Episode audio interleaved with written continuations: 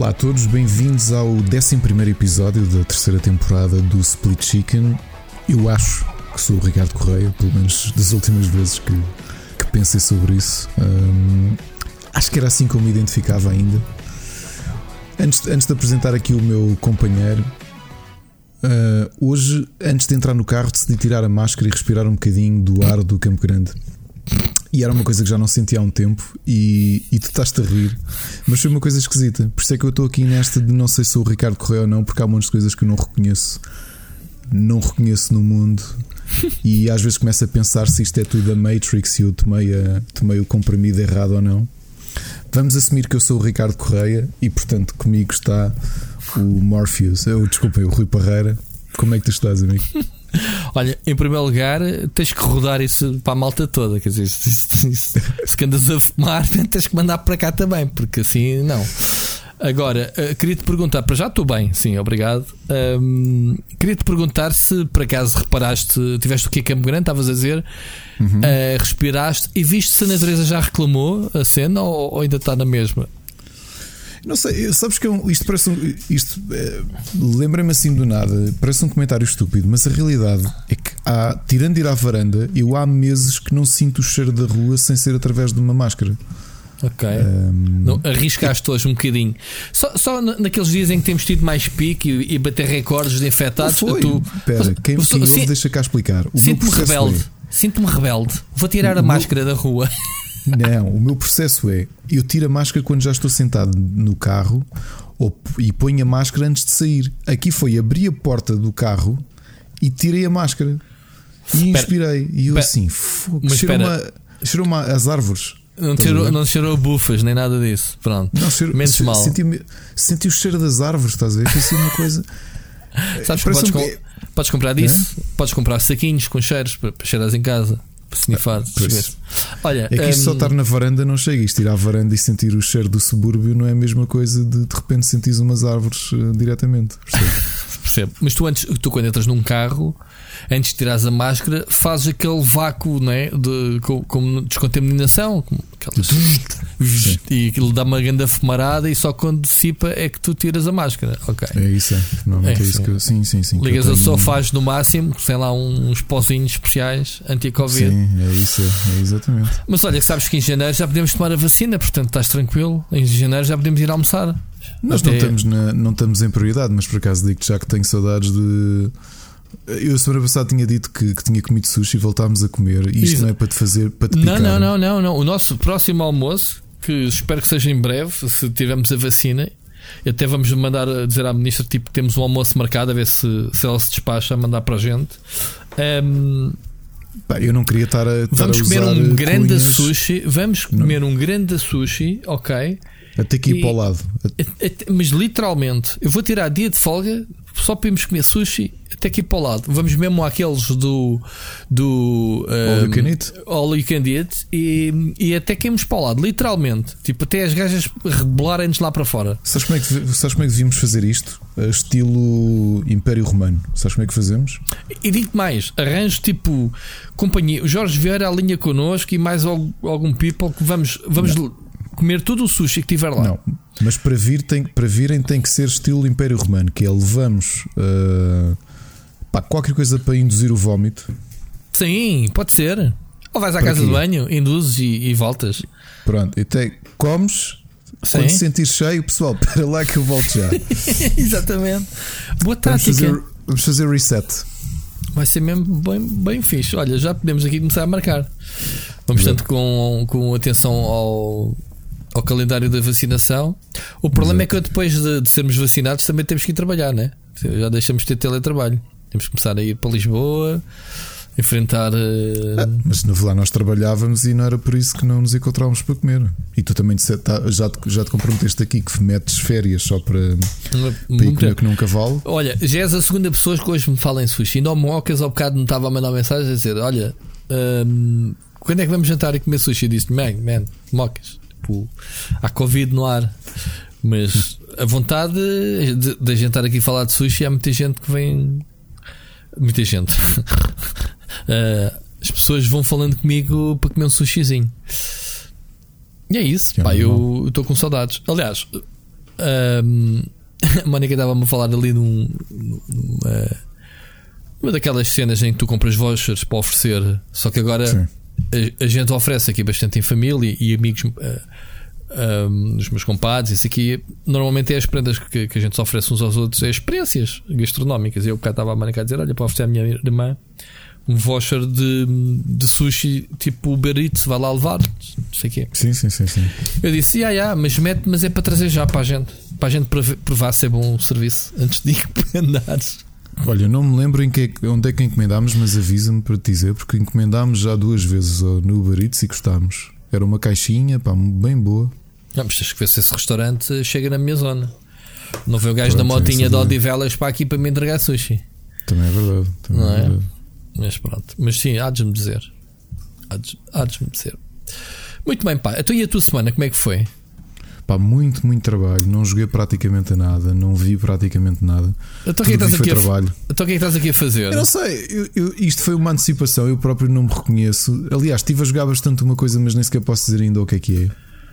Pois eu sei, uh... mas, mas espera lá uma coisa. Nós estamos a gravar um podcast, mas convém que venhas preparado pelo menos com um joguinho, alguma sériezinha vista. Nada, nada. Já Pá, vi, já, terminei nem... duas séries, terminei três séries e pronto, talvez fale sobre isso. De resto, fica já ao visto, pessoal. 7 minutos de podcast, podem desligar Sim. aqui. Podem, ou então não vai melhorar. ouvimos para a semana.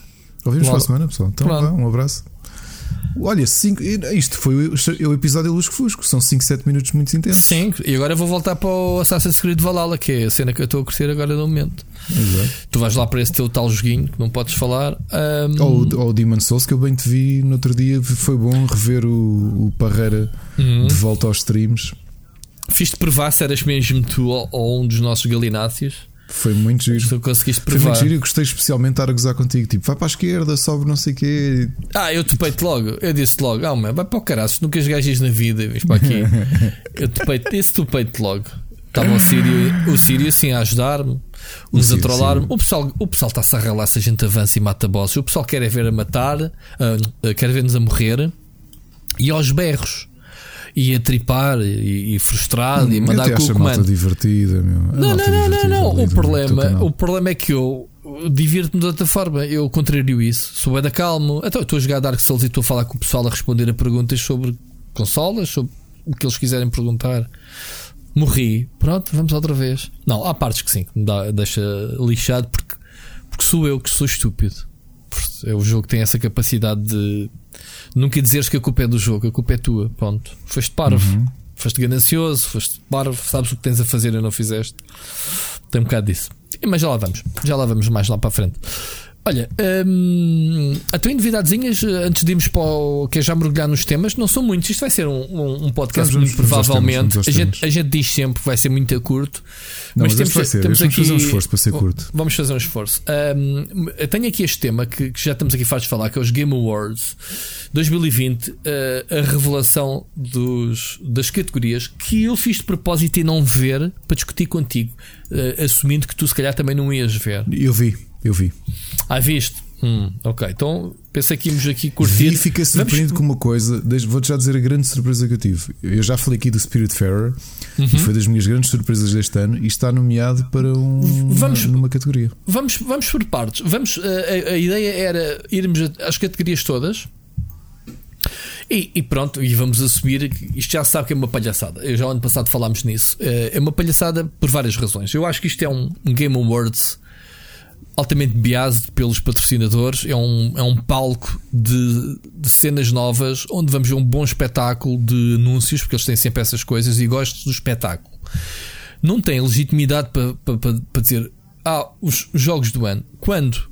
Quando os nomeados são feitos em, sei lá, meados de novembro não é? Foi semana passada. Sim, quando faltam sair dezembro. todos os jogos uh, que saem até ao fim do, do ano. Pá, não uhum. acredito que o Cyberpunk que sai, que sai, em dezembro, fazendo futurologia, pelo menos com o hype e o que temos visto, que não coubesse aqui em alguma nomeação. Ou seja, como sai em dezembro, já saiu desta lista. Provavelmente. Depois é estranho, tu estás em dezembro de 2021 e, e veres o Cyberpunk a roubar yeah. jogos a roubar se calhar lugar, se o jogo se, realmente se confirmar que é muito bom, sendo o jogo do ano passado a roubar lugares a outros nomeados desse ano. Já aconteceu sim, sim. no passado.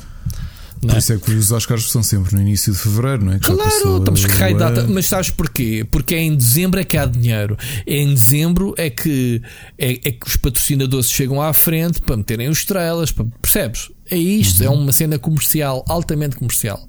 Digo isto e vou continuar a dizer, há anos que ando a dizer isto. Os Game Awards não é nada mais do que. Uh, opá, vale o que vale.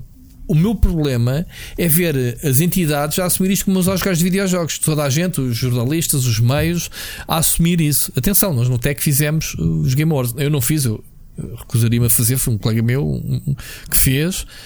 Mas uh, não tem mal nenhum de se fazer. Olha, os Game Awards são estes os nomeados. Epá, agora, assumir isto como uh, a cena definitiva dos jogos do ano, pá, não. Percebes? Não porque isto é altamente comercial. É uma cena biase, não é mesmo? Não sei se é essa opinião, se calhar não tens, mas é a minha opinião sobre o, é, Eu continuo a ter a mesma opinião sobre os Game Awards, que era aquilo que dizíamos no outro dia, que é os Game Awards basta existirem para serem já legitimados. Pá, Pá quero, foi o argumento que eu tive há uns anos, na única edição, há uns anos, isto, pô, a percepção do tempo já é do caneco. Há um ano, quando, quando foram lançados os prémios esportes em Portugal, uhum. há um ano ou dois, até o Rubber foi nomeado para, para melhor. Também não meio. havia na altura melhores meios. Até este ano já não foram. Portanto, uh, aí aí digo que já foi por causa disso. Não há dúvida. Eu, eu, eu, e por conhecimento. Eu, eu na altura escrevi. Uh, não, aquilo foi por, foi por nomeações. Ou seja, houve pessoas que nomearam o Rubber. Eu, eu garantidamente não, não nomeei, porque não me fazia sentido nenhum. Mas quando olhei para o, para o, Até escrevi na altura sobre isso e o diretor da, da empresa até veio falar comigo depois de escrever o artigo. Exatamente porque a perspectiva que eu tinha é aquilo é legitimado só por existir.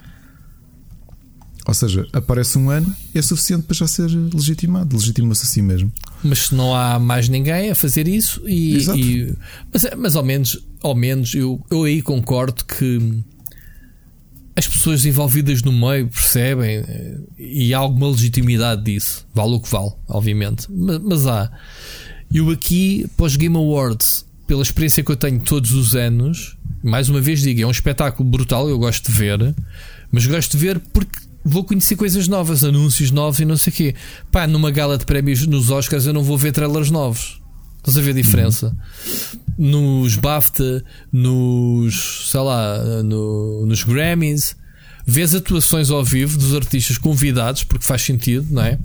Mas, e os Oscars contornaram isso também com a banda sonora basicamente ao vivo, para dar algum, alguma temática musical à, à cena. Mas não se põe, não vês o novo vamos anunciar em primeira mão, World Premiere, o novo filme do Francis Ford Coppola no, no, no dos intervalos dos Oscars. Pá, tu não vês isso, percebes? Uhum, claro. que, exatamente que é para, para legitimar, para, para que as coisas não se sintam que sejam compradas. Claro. E neste Game Awards aquilo que sinto é exatamente isso. Epá, aqui só entram os patrocínios.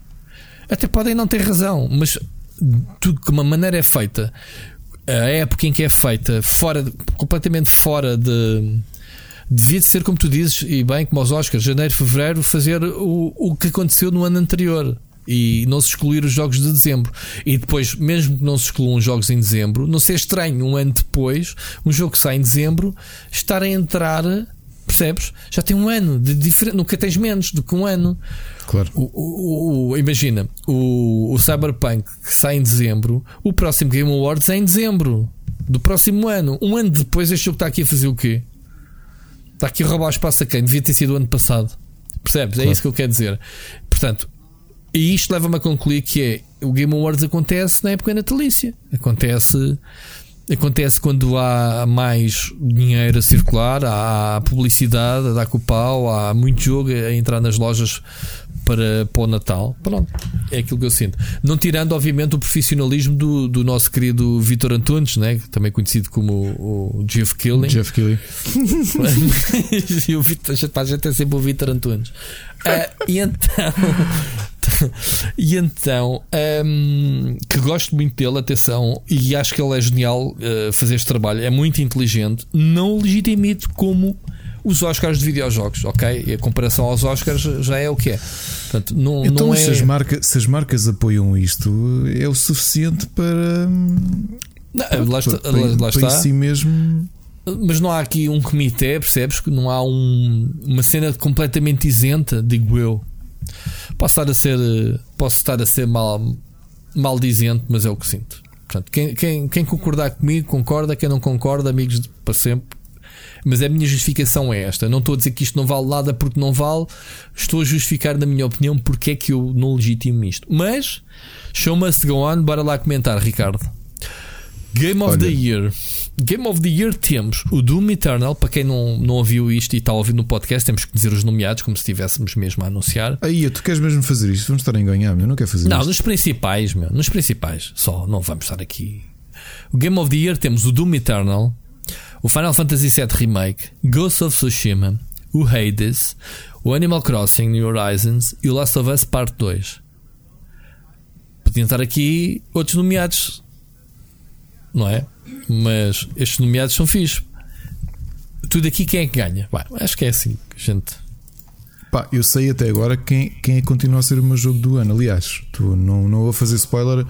Eu tenho mais ou menos ideia do, do, do meu Editor's Choice deste ano. O teu para mim- pessoal, Edit- Editor's Choice. E, e, e vou fazer uma destrinça pela primeira vez entre o melhor jogo que eu joguei este ano e o jogo mais importante para mim.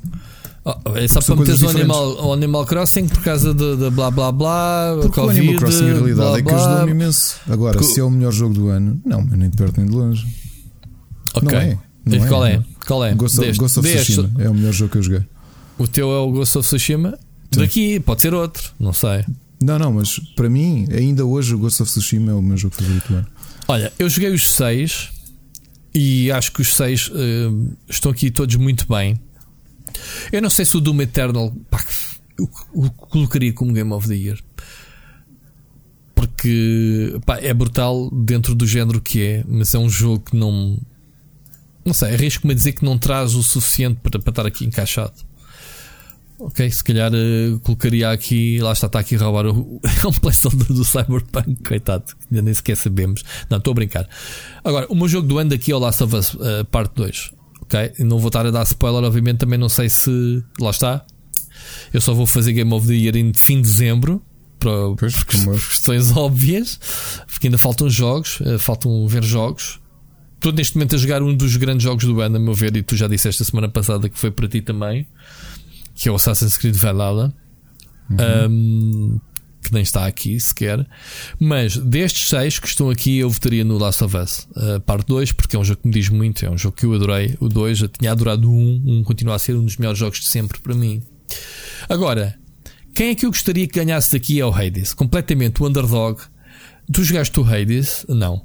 Comprei e ainda não joguei. Estás a perder. Tu, quando jogares o Hades, vais dizer que é jogo do ano, porque é um jogo do caraças. E por ser um roguelike, que é um género que eu detesto, como é que eu me posso contradizer a dizer que este é um dos grandes jogos do ano? Ok? Gostaria muito que o Hades ganhasse uh, só por dizer que são os indies da Super Giant Games uh, no meio destes tubarões todos. Ok? No meio da PlayStation, que tem aqui duas nomeações: a Square Enix com Final Fantasy, a Nintendo com Animal Crossing e a Microsoft, agora, né? Temos de dizer que é da Microsoft, o Doom Eternal. Um, portanto, o Hades para mim era a minha opção, a opção que eu adorava que ganhasse por ser o underdog, por ser o jogo indie ou mais indie deles todos. E, e é um jogão muito bom. Portanto, quem não, quem não tiver jogado ainda o Hades, o Ricardo comprou, mas não jogou, pá, façam-no, porque estão a perder uma, uma experiência muito boa. O que é que queres falar mais? Best Game Direction, é pá, os mesmos jogos, who cares? Por acaso eu Half-Life nesse Alyx, adicionava um que tenho pena de não estar, que era o The Pedestrian. o Pedestrian foi um jogo que eu nunca consegui jogar, que tu me falaste bastante dele, não é? Colocava aí. Era um, e vai é o do, dos sinais, dos sinais de trânsito, não é? Sim, exatamente. exatamente. Yeah. Falaste-me bem, eu fiquei muito curioso na altura quando falaste desse jogo. Ahm, direção artística, estavas tu a dizer. Então, ah, melhor narrativa. É, é, é curioso que o Hades está na melhor narrativa para tu veres a escrita deles. Quem jogou Bastion, quem jogou os Sim, anteriores. Supergiant sempre teve bom nisso. O Transistor, sim. Transistor sabe como é a narrativa. Obviamente, o Last of Us Part 2, por todas as razões, tem uma, uma história brutal. O Ghost of Tsushima também. O Final Fantasy VII Remake, é pá, ok. Não sei o que é que responde. Estar aqui a. Como Sim, mas, narrativa. olha, mas, mas no seguinte, no melhor música e orquestração, sinceramente acho que falta o Ghost of Tsushima. Porque para mim foi Ah, dos ainda temos elementos, foi o o ambiente, direção o- artística. ok. o ok, estou a perceber. Um, best score. Pá, sabes que eu sou um bocado. Eu não tenho uma grande memória para músicas. Eu vivo no momento dos jogos e depois, tirando algumas músicas que volto a ouvir e fica, epá, todos eles são muito bons aqui. Tu dizes que falta qual? Em score, ou seja, ele está para audio design, mas em score and music acho que o Ghost of Tsushima falta. Ghost of Tsushima. Falta alguém. Ok. O que é que acontece? Ahm, pá, o Doom Eternal, lá está, mais uma vez. le- até houve uma, uma, uma polémica muito grande que, que o, seu, o seu compositor não, não foi acreditado porque houve, um, houve, houve problemas com, com a remistura dos temas, ah, aquilo foi metido às três pancadas. Houve fãs de com, com o ouvido de ouro que notaram há aqui qualquer coisa que não bate certo e depois houve, houve esclarecimentos que foram feitos. Houve problemas. Ah, epá, obviamente o Doom Eternal é quem gosta de rocalhada de, de- de heavy metal enquanto joga é o que é, ok? Enquanto que os outros são, são músicas muito mais ambientais, coisas, orquestrações, como tu estás a dizer. O Ori então é delicioso. Ah, não sei, pronto, mas lá está. Best Audio Design, qual é que é a diferença ah, do é mesmo a design? composição das músicas, o outro é o, são os efeitos sonoros e o ambiente e tudo isso. Ah, ok. Ok. E aqui já temos então Resident Evil 3 metido ao barulho, que é o. E o Ghost of Tsushima também. E o Ghost of Tsushima também. E o Last of Us também, os. os Olha, queria, queria saltar ali não, para os o Games clickers. for Impact. Faz lá os clickers. queria, queria saltar aqui mais abaixo para o Games for Impact porque são obviamente boas escolhas. Uh, o Spiritfarer pá, está aqui com todo o mérito. Uh, deste joguei três deles, três dos nomeados. Um, mas é engraçado que o Spiritfarer ainda recebeu mais uma nomeação. uh, Pá, eu só menos. joguei o Tell Me Why e. Games for Impact, ok. O, o Tell Me High um, dedica. O Spiritfarer é o dizer adeus, não é? É a morte. O Tell Me Why é sobre a transexualidade, Uhum. que achei bastante interessante. Um, Também tenho instalado do Game Pass, ainda não. Não, é interessante a história. Epá, eu, sabes que me falta tipo 10 minutos para acabar o jogo e eu fiquei sem paciência. O, e tenho a análise escrita a 3 quartos da análise e não consegui. É uma das vergonhas minhas. Não sei se vou completar esta análise e o jogo, por sua vez, porque esgotou-me completamente a Don't Not. Tipo, já, estão a, já são os próximos Telltale. Eu não quero mais destes jogos na minha vida por muito eu, eu prefiro ir ver um gameplay de alguém a jogar e estar a ouvir a história do que eu estar a jogar. Isto é, é tenebroso o jogo, ok? Isto não é um jogo. Eu sei que toda a gente me vai dizer, ai, grande jogo, o Tell Me Why, tu não. Pá, a Telltale esgotou a fórmula com. Com, tu estás a ver cutscene atrás de cutscenes, não tens, não tens puzzle. Este ainda tem um ou outro puzzle, mas são puzzles que não interessam. Não, depois tens diálogos, tens que andar a, a- tens que andar a Sim. percorrer os cenários que é dentro da tua casa e fora da casa. Não tem, Sim, sim, não tem gameplay, é é uma treta. E ele já tem agora um jogo que vai ser já em dezembro, se não me engano, que é o Mirror, qualquer coisa, né? Pá, e dá-me a sensação que a Dotnod com esta fórmula entrou no, na fábrica das salsichas de lançar tipo em, em- num prazo de dois a três meses dois jogos diferentes. Percebes, Ricardo? E se o próximo jogo for como este, eu nem quero jogá-lo, nem quero saber. Este tenho muita pena porque a história é ótima. Pronto, fica aqui a minha culpa pseudo-review. Tell me why. É espetacular a história. Não, não estão a explorar um nicho eh, de, de- de- sobre o tema, ok? Que, que agora parece que que está muito acesa nas redes sociais, a transexualidade, essas coisas, e não é um explorar apenas uma personagem é transexual, pronto, e, e isso tem um impacto na história, ou poderá não ter, depende também da perspectiva com que, que assumes a história, mas a história é muito boa, é uma história de dois irmãos gêmeos, pronto. Ahm, Eu não te vou contar mais a história. A história é boa. Tem, infelizmente, a história é boa e o gameplay é inexistente. Não vou dizer que é uma porcaria, pá, mas não, não considero que estes jogos me ofereçam qualquer coisa para me entreter. Portanto, e desculpem, malta fãs de Dontnod, pá, não quero estes jogos. Agora, por curiosidade, aqui nos Best Debut Game, nós já estamos a salar montes de, uhum. montes de categorias. Sim, porque, porque repara, tu tens aqui categorias pá, que eu vi outro dia e saltei a rimo. Tipo, já tens aqui o Street Fighter 5 man, a ser nomeado por alguma razão. É. E nem sequer é o Best Ongoing Games. Só, só por curiosidade, aqui nos Best Debut Games aparece um dos finalistas do IndieX 2020, que é o Raji and Ancient Epic. Uhum. É, e que acho também totalmente merecido, aliás. Que não está jogos. nos indies, que esquisito. Hã? Não está nos indies. Não está nos indies, está no Best Debut Game. Yeah. Ou seja, tu tens o Carrion, yeah, brutal. Mortal Shell, também brutal. O Reggie. O Reggie já foi lançado mesmo.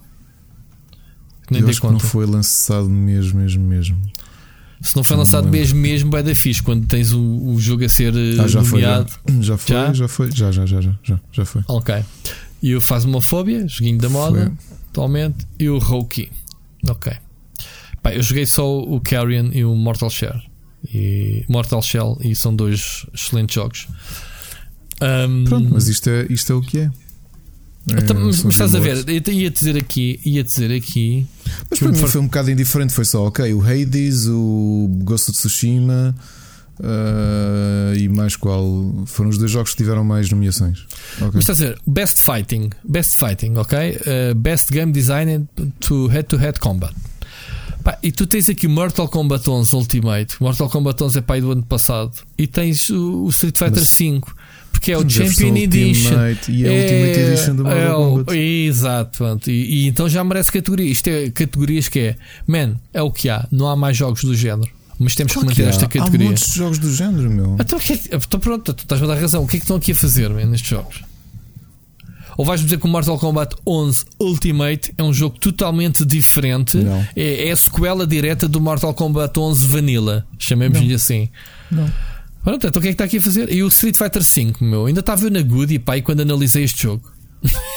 tipo, pá, há bem de anos atrás. Quando é que se o Street Fighter V? Só para, só para, só para, só naquela. Pensa assim, pelo menos não está aí o GTA V nomeado numa das categorias. Exato, melhor jogo. Pá, o, o Street Fighter V saiu em 2016. Ok? Então, deixa-me ver o que é que o Street Fighter Champion Edition tem. Ah, eu lembro-me, porque na altura o jogo saiu sem bonecos para lutar, lembras-te? Tinhas dois ou três. Fighter 5? Sim, pá, Sim nada. E depois foram, foram adicionando DLCs ao longo dos anos. Que não tinhas modo single player, só podias jogar multiplayer. Era tudo o que tinhas. Exato. No dia de lançamento, eu, eu analisei isso em PS4 e eu, o que é isto? Até eles dizem, dizem aqui: Most robust version of the acclaimed fighting game. Esta nova versão inclui todo o conteúdo, excluindo os, os, os fatos e, e, todas as cenas DLC do, do lançamento original, o Arcade Edition. Portanto, adiciona a, a cada personagem, uh, cenário, uma nova versão. Tá bom? Não. Pronto, foi nomeado jogo do ano, mas posso estar a ser parvo, mas tipo, não. O jogo tem 4 anos. Provavelmente estás. Provavelmente isto se calhar é um jogo também diferente. Pá, o Ultimate, eu penso que agora já tem o, o Rambo e já tem o Exterminador Implacável, se calhar por causa disso. O Mortal Kombat 11 agora recebeu personagens novas, se calhar já merece. Depois saiu um pack com esse conteúdo todo, Ultimate, e é nomeado. Tudo, tudo bem, tudo bem. Tudo bem. Agora é assim. Deveria ser o GTA V, como tu dizes, 4K Edition.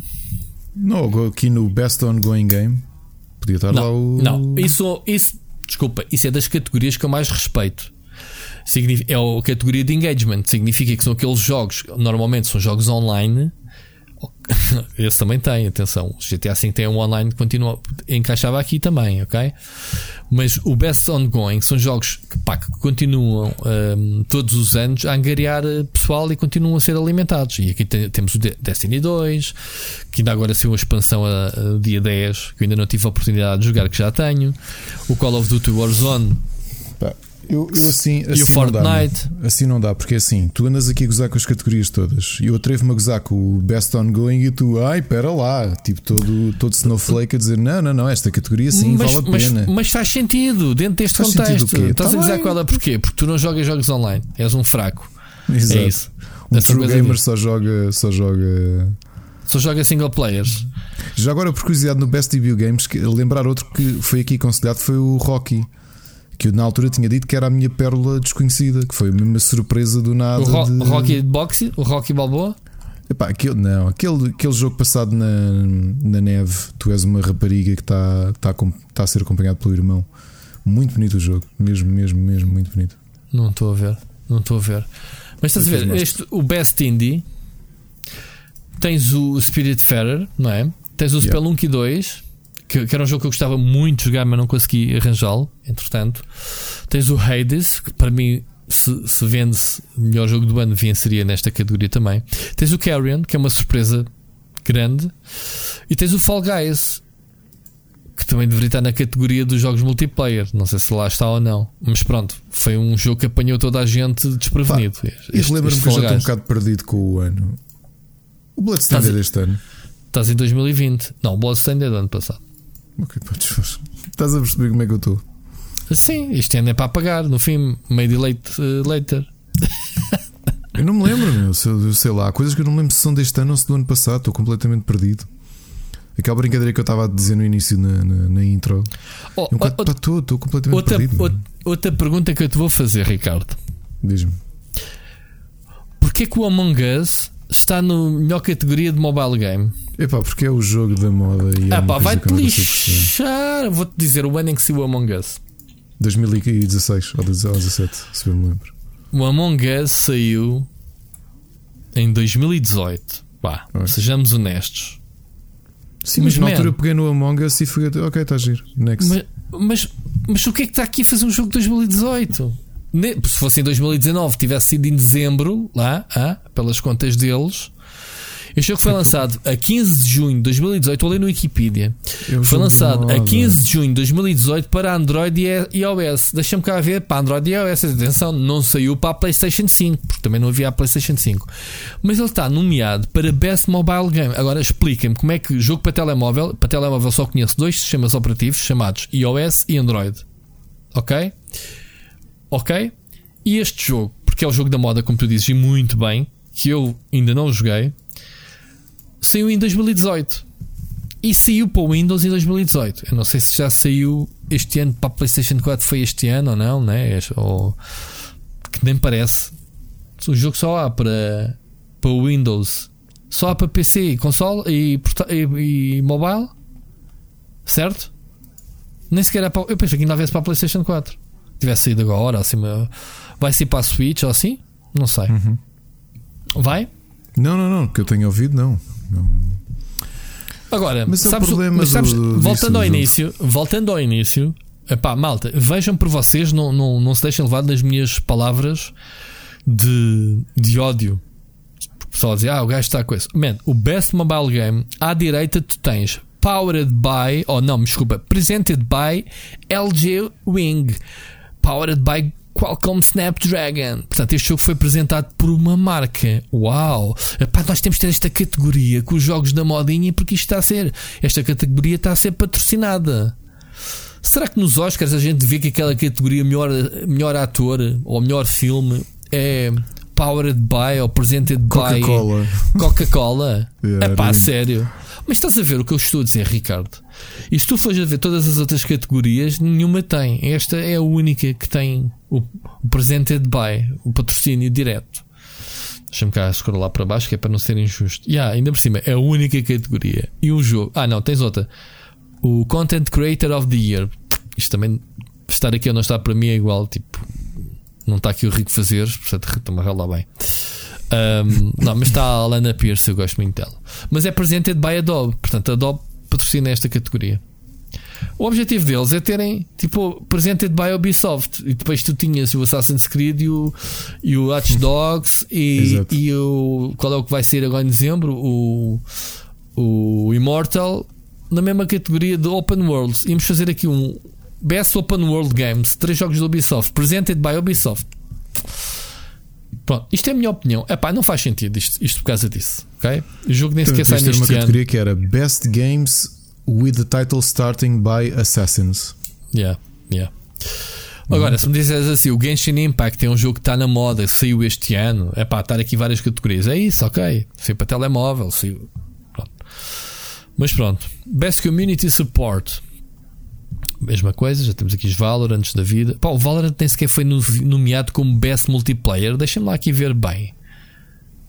Ou Best Ongoing, não pode ser porque é deste ano. O Valorant não tem mais. Não há categoria de Best Multiplayer. Pois. Oh, tem, tem. tem ah, tá, tá, tá, tá, tá nomeado o Valorant. Ok, não tinha visto esta categoria. O Animal Crossing Best Multiplayer. Estás a ver a diferença entre teres o Valorant a discutir esta categoria com o Animal Crossing e com o Among Us? Olha, o Among Us está no Best Multiplayer, este jogo novo.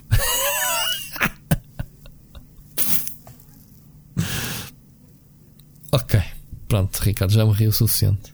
Podemos ir ao próximo tema? Já estou farto disto. Já estás farto, não é? Pronto, era só isso. Era só isto. Era só isso. Mas tens aqui o Best Sportsman uh, Sports Coach. Não queres ter o melhor treinador de esportes? Não está lá tens... o português, meu. O... Não é o nome dele. Não está cá o Zorlac, não quer. O Zorlac não, não é coach, não... meu. É. É, é coach. Não é coach, não é treinador de uma equipa, mas é personal coach. Como é que ele melhor. se chama, meu? É um mentor. Foi, era um dos. Era um dos uh mais importantes treinadores de League of Legends, como é que ele se chama? O português, foi para o Schalke e tudo. Ah, pois já Bolas. Sei. Não me lembro. Sabes que eu de esportes não percebo nada. Porque já juntei pai três vezes com ele, que ele é amigo de, eu, eu tenho uma rúbrica de, de esportes, mas eu continuo a aprender meu, e, e, a tentar perceber o mundo dos esportes. Digo isto com muita sinceridade. Mas pronto. Temos aqui o Best Sports Event. Tens o Premier Springs, uh, Blast Premier, Call of Duty League, o Cutwise, League of Legends World Championship 2020 uh, eh, e o Overwatch. Estás à procura do nome do senhor? Estava aqui a fazer tempo para tu encontrares o nome, não? Não, não. Fiquei aborrecido, levantei-me e fui buscar no H. Deixaste-me a falar sozinho. Não, seu, ordena seu ordinário. Eu, eu tenho headset wireless. Eu não tinha nada para dizer, fica só a ouvir. Ele é André, Bom, ele é André aqui. André, André Antunes, penso. É, André Antunes. É André Antunes. Tu não vais estar a comer no gás enquanto estamos a gravar, pois não, Ricardo? Isto é. Senão vou buscar ali um copinho de 35. Guilhoto, o André Guilhoto. Não conheço. Não conheço. Malta, vocês estão a ver o Ricardo a trincar eh, coisas como eu? Isto já vale tudo, meu, este podcast. Vou gravar um episódio contigo a comer sushi. E vou-me estar aqui a lambuzar e a lamber os dedos e o caralho. Vais ver. Isso era brutal. Mas temos que fazer, temos que fazer. Mudar a hora de gravação e o fazer. André Guilhoto, que já agora é atualmente o treinador desde novembro. Uhum. Desde novembro que é treinador dos Immortals, a equipa dos Estados Unidos. Conheço perfeitamente. Já ouvi falar. Não sei o que é que eles ganharam. O que é que eles ganharam? Sabes quem são os Immortals ou estás a gozar comigo? Não, não, sei, sei, já ouvi falar. Já ouvi falar.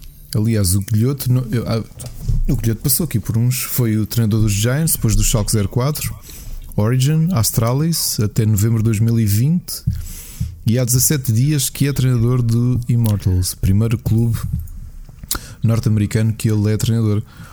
E há pouco não está a brincar, a realidade é que pelo que a malta entendida diz, ele é realmente um dos melhores treinadores de League of Legends da atualidade. Mas, mas olha que em Portugal há muito bons eh, jogadores de League of Legends, atenção. E aqui estou a dizer treinadores. Está bem, mas para seres treinador tens que saber jogar o jogo.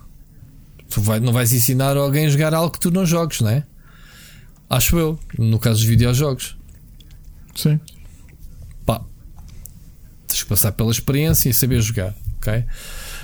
Um, podes, podes é ser melhor uh, estratego do que tu, tu, jogas League of Legends há anos e sabes disso. Podes ser melhor, melhor estratego do que jogador na prática, certo? Sim, sim, claro, podes saber claro. o que é que tens para fazer e não, não executares como deve ser. Pronto, isso é diferente. Mas tens que saber jogar, pô. Uhum.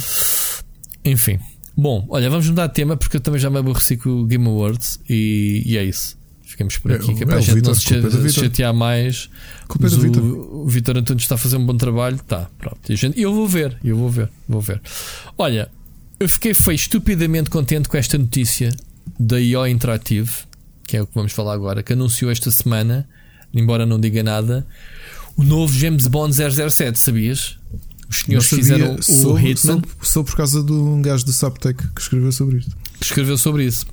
E então, esse gajo que escreveu sobre isso no Subtech é um gajo que percebe muito da poda. E da NASA. E da NASA. Hoje tenho aqui uma noticiazinha da NASA para, para refletir contigo. Fazes um propósito, não fazes? Faço. Que nem notei que é para te apanhar de surpresa. Foi. Um, a IA Interativo uh, disse que sim, que vai, vai lançar um jogo chamado 007 Project 007. Ainda não tem nome definitivo sobre o jogo. A única coisa que eles dizem é: isto será um jogo de origem do agente, vai receber as suas credenciais 007, não, double double, double zero, né? 00, com ordem para matar. Portanto, nós vamos testemunhar isso no jogo. O que é fixe. Não é um jogo ligado ao filme que está para sair, apesar de se calhar colar-se né, ao lançamento do filme. Uhum. Isto se o jogo sair para o ano, porque, porque a IO vai lançar em janeiro já o Hitman 3. Ok? Pá, e na minha opinião, o, o Agent 47 é o, é o, é o James Bond, mas do outro lado. Portanto, não há nada que ele faça que o James Bond não possa fazer. Ação furtiva, cenários em que podes uh, misturar veneno, uh, infiltrar-te, Pá, eu acho que tem bem a ver, não tem? A personagem James podia haver um, podia haver um, era giro se, um se crossover. Um, um 007 Go. Eu gosto imenso dos jogos Go, acho que a IO está. que é da IO, não é? É. Não, tens vários. O Tomb Raider Go não era deles. Se, não, será um Hitman contexto. É era, mas foi o Hitman, o Hitman que abriu a porta a isso. Sim, era o conceito do, dos jogos simples, puzzle game, baseados. Puzzle game. Yeah, puzzle. Um, eu acho, eu acho que eles têm, tecnicamente, são muito bons. O motor deles, o Glacier, dá para fazer coisas bem engraçadas em termos de, de crowd control, né? inteligência artificial a controlar uh, reações em, em, grupo público. Eu acho que eles são muito bons a fazer isso. E, e, e o, o, James Bond tem muito das misturas nas cenas dos filmes, de, de entrar num bar e criares ali confusão e saíres e não sei o quê. Eu, eu vejo, não me senti nada estranho quando vi este anúncio, pensei: é pá, fogo, isto faz bem sentido. Depois, obviamente, de vermos a Activision e a Electronic Arts a chupar até ao Tuntano. Eu disse Tuntano, hein? não disse Tutano. Uh, Tuntano, assim lá, mais de desdém. Uh, andou a, um, a, explorar todos os filmes. Portanto, a Electronic Arts acompanhou muito a, a fase do, do Pierce Brosnan enquanto que a Activision já foi mais recente, já, já, foi, já fez jogos sobre o, os jogos do, Daniel, do, dos filmes do Daniel Craig. Um, o que é que tu dizes? Pá, acho que vai ser interessante. Novamente, aquilo que eu te digo é: era, era engraçado ver a fórmula do Go aplicada ao universo do 007, com bosses e tudo. Uhum. Uh, com puzzles complexos, porque quer queira, nós falamos daqui há umas semanas, já não me lembro há quantas, tivemos aqui a falar de, hum, do universo de James Bond, não é? Quando da morte do Sean Connery, e continua a ser uhum. um universo interessante, nós nos lembramos de montes de personagens. E, e eu acho, acho, que seria interessantíssimo teres um puzzle game de, de, de Go, um 007 Go aqui, mas não acredito que seja isso. Mais provável ser um. Não, isto um vai stealth. ser um triple é, um triple A. Tipo... É, claro que sim. Agora, claro que sim a IO tem aqui a liberdade criativa. Se, se pode fazer um, um, um jogo sobre as origens, não sei se depois também terá espaço para explorar alguns dos vilões eh, mais uh, populares da série. Estou, a falar do, do Goldfinger, do, daquele gigante dos, dos dentes de aço, como é que se chama? não me recordo Sim. o nome dele. Sei lá, o, o, Octo, o Octopus, não é? Dr. Octopus, ou lá como é que se chama. Um, sei lá, man, aquele que manda chapéus de coco. Sim, o Odd Job. O Odd Job, não, o Odd Job é o do. É esse? É o anão que atira chapéus de coco. O não? anão. Oh, Então, mas estou a falar do outro também, do, do grande, de- daquele do Alvo em Movimento. Ih, pá, agora não me lembro. Do Alvo em Movimento e do, do Moon Tracker, quando eles vão, vão viajar, uh, Odisseia no espaço, que ele também entra. Há alguns vilões que entraram em mais do que um filme, o que era fixe. O problema é exatamente esse. Eles, nos últimos anos, o Daniel Craig deu alguma continuidade à sua saga, portanto, que tens um vilão transversal a eles, né? desde o Casino Royale, que tens. uh, tens um main villain e depois vai, vão inserindo outros, né? Tens até o espanhol, o, que é um dos vilões, lembras-te o Javier eh, Bardem? Bardem. É. Um, mas são todos eh, vilões ícones. É muito fixe. Não É sei se eles podem explorar isso ou não no, no jogo, ou se o jogo até pode ser feito de forma a que depois DLCs venham a complementar eh, esse, esse conteúdo. Não sei, estou aqui a extrapolar. Porque o jogo não há nada sobre o jogo. Uh, vamos ter acesso aos, aos gadgets, arsenal, uh, pá, todas aquelas cenas, uh, todas aquelas cenas normais de de um jogo de James Bond. Podemos extrapolar em- com base daqueles que já jogámos. Pá, já jogo jogos de James Bond há muito, desde que, desde que me lembro, mano. Eu joguei no, no. Tu estavas a dizer qual foi o teu James Bond favorito, que foi o. o Eu gostava muito do Timothy Dalton. eh, do Timothy James Dalton, que curiosamente nem sequer aparece nesta imagem que eu coloquei aqui, é o único. É. que não aparece. Até Pois parece é. o Jorge Lam- Lambesi ao caraças, só fez o filme que foi uma porcaria, que foi aquele feito em Portugal, Ah, mas não está. Mas não está ele. Sabes que foi exatamente o- um dos primeiros jogos que eu joguei com ele foi o License to Kill the Ocean no Spectrum, Uau. que era Olha, um- bem fixe. Um spin-off que eu gostei muito, isso mesmo o jogo também era da Ocean, mas era baseado no, no spin-off de série de animação de 1990, se me lembro, que era o James Bond Jr., que tinha um Hum. grande jogo na, na NES, que eu me fartei de passar, que eu ainda hoje tenho o cartucho. Eh, a coisa curiosa é que eu jogava aquilo numa televisão Philips a preto e branco, Uhum. e aquilo tinha uns puzzles que era desativar uns, uns mísseis nucleares que eram puzzles com cores. e então Ok. eu perdia sempre imenso tempo porque aquilo era aleatório para mim. Eh, ou seja, estava ali com quadrados a tentar resolver. eh, e acho que foi o jogo que eu mais joguei de, de James Bond. Nem sequer é James Bond, é um spin-off. E então, mas foi a parte dos puzzles onde tiveste mais tempo a jogar. Nem sequer vias o agente, era só o puzzle. Não, porque Era aquele era daqueles eh, side-scrolling platformers. já- eu estou a tentar confirmar que o jogo era da Ocean, provavelmente nesta altura já está o. A já Ocean tinha uma fórmula de jogos plataformas que, foi- que aplicou a vários jogos. Lembro-me do Adam's Family, o Lethal Weapon, o, o filme do, do Bruce Willis, o Falcão Ataca de Novo, como é que se chama? Era aqueles bonequinhos cabeçudos. Sim, sim, sim, sim, sim, sim. Lembras-te? Sim. Eles tinham bué de jogos diferentes com essa com essa fórmula de jogo. Se calhar esse James Bond era parecido. Não era bem, bem assim. Fazia mais lembrar os G.I. Joe da NES do que propriamente. Deu-me cá uma saudade. Eu joguei tanto este Ah, não, desculpa. Adam- Era- Adam's era- Family no olha, Amiga. Era da Eurocom.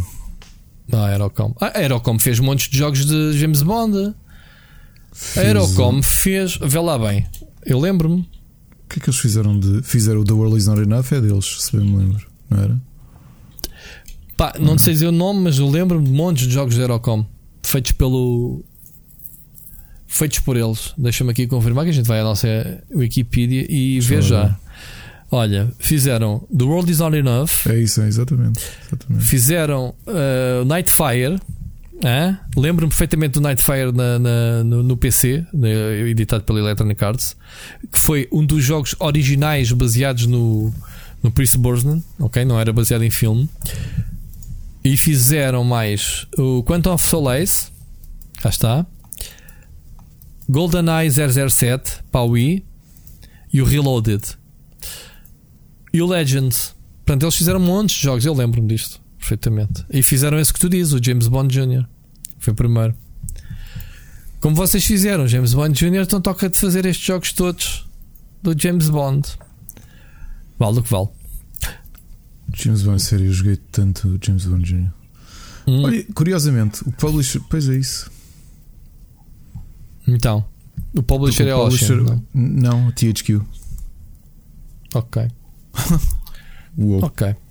E agora fiquei curioso para ver. hum, Para fazermos aqui um react hum, ao, ao gameplay do James Bond Jr. Será que há? Ah, já estou a ver. É desenhos animados isto? Eu disse que o jogo era baseado no- na série de animação. Eu até gostei muito, dava ne- no canal 2 a série de animação em 91. Espera, Ah, mas não é isso que eu estou, que eu estou a dizer. Ok, estou a ver mal isto. Espera aí. Long play James Bond Jr. Estás a ver, Ah, lá ok. estás a ver o do, da SNS, o jogo era diferente. Estou a ver da SNS, é Não, diferente. Ah, Estou a ver um helicóptero, N- parece-me o Silkworm, ou caraças. Eu joguei o, N- o de NS, é que era mesmo um puro. Ok, plataformas. Tá Yeah. bem. Fazia muito lembrar o. Pois é, agora ver o logotipo da Eurocom, sabes o que é que eu me lembrei? Os jogos do Robocop deles. Eram da. é, Foi a Eurocom, não era? Que fez. Ou não? Será que Pá, eu cheguei a jogar. Robo, cheguei a jogar. Robocop no Ocean, Era Ocean, no, era no Ocean. Spectrum. Era Ocean, era Ocean. O logotipo é que Eu era joguei no Amiga, no. Amiga. Enfim, não vamos falar no Ocean que eu começo a chorar, tá bem? Vamos seguir em frente. Então pronto, Vamos vem um novo jogo, não é? Vem um novo jogo e queremos saber mais sobre ele. Eu estou curioso para saber. Next. Bom, próximo tema, Ricardo. Vamos falar da PlayStation. Vamos falar Para variar. Vamos falar da PlayStation 5. Olha, acabei de ver no teu Facebook, estamos aqui a gravar na segunda-feira que acabaste de meter eh, dois comandos. Espero que estejas a divertir eh, com a consola. Epá, eu hum, tinha feito uma encomenda no Amazon e depois tive um, um amigo que foi comprar um comando para ele e eu pedi para ele comprar para mim. Eu não tive tempo de cancelar o, a compra do meu, então fica com os dois. Mas felizmente a Alexa vai-me comprar um deles porque eu não preciso de. Ok. Dois Ah, adicionais, o Sackboy jogas com a malta toda, dá para jogar até 4.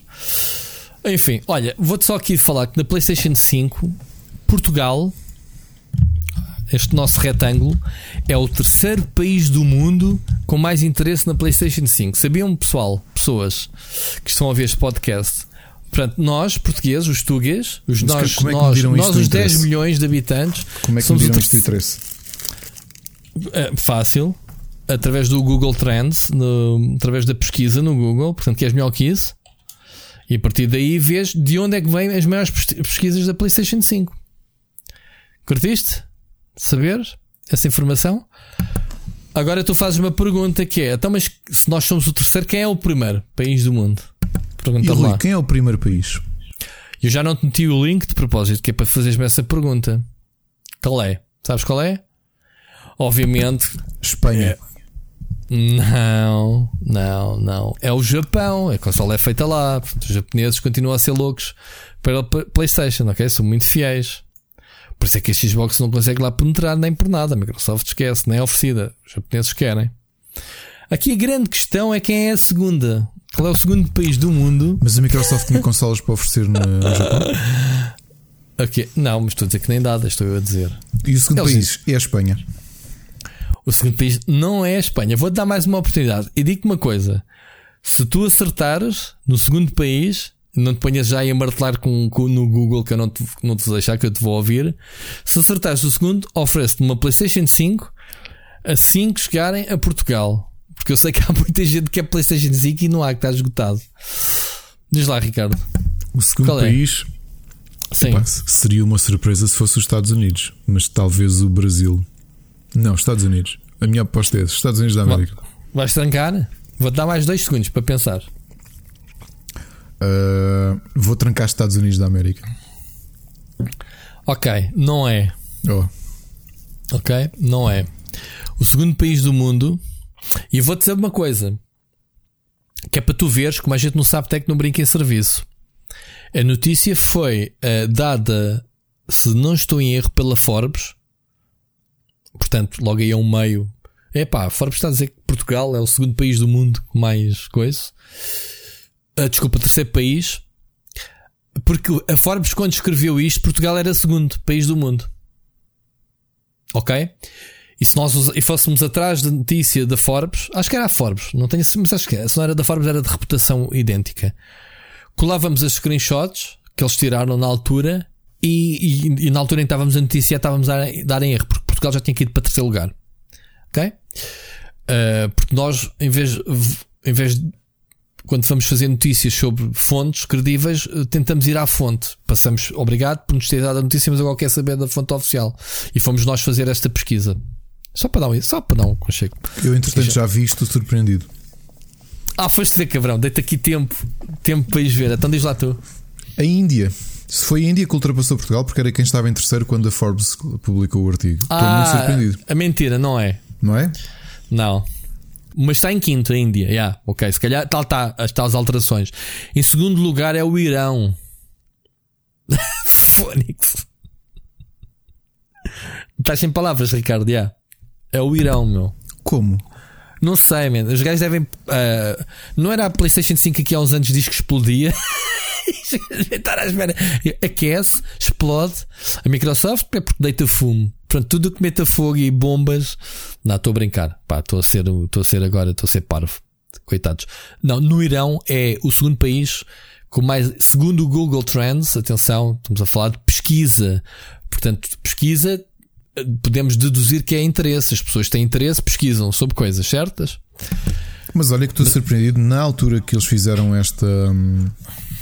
Hum. Fizeram esta trend da Espanha não aparecer, porque nós sabemos que a cota de mercado da Espanha a nível PlayStation é brutal. Né? Aliás, a Península Ibérica é o que é, ah, sendo, Ricardo. que, sendo que Portugal, pelo que sempre ouvi dizer, até era um bocadinho superior, ligeiramente Mas o que é que isso tem a Espanha. ver a cota de mercado, man?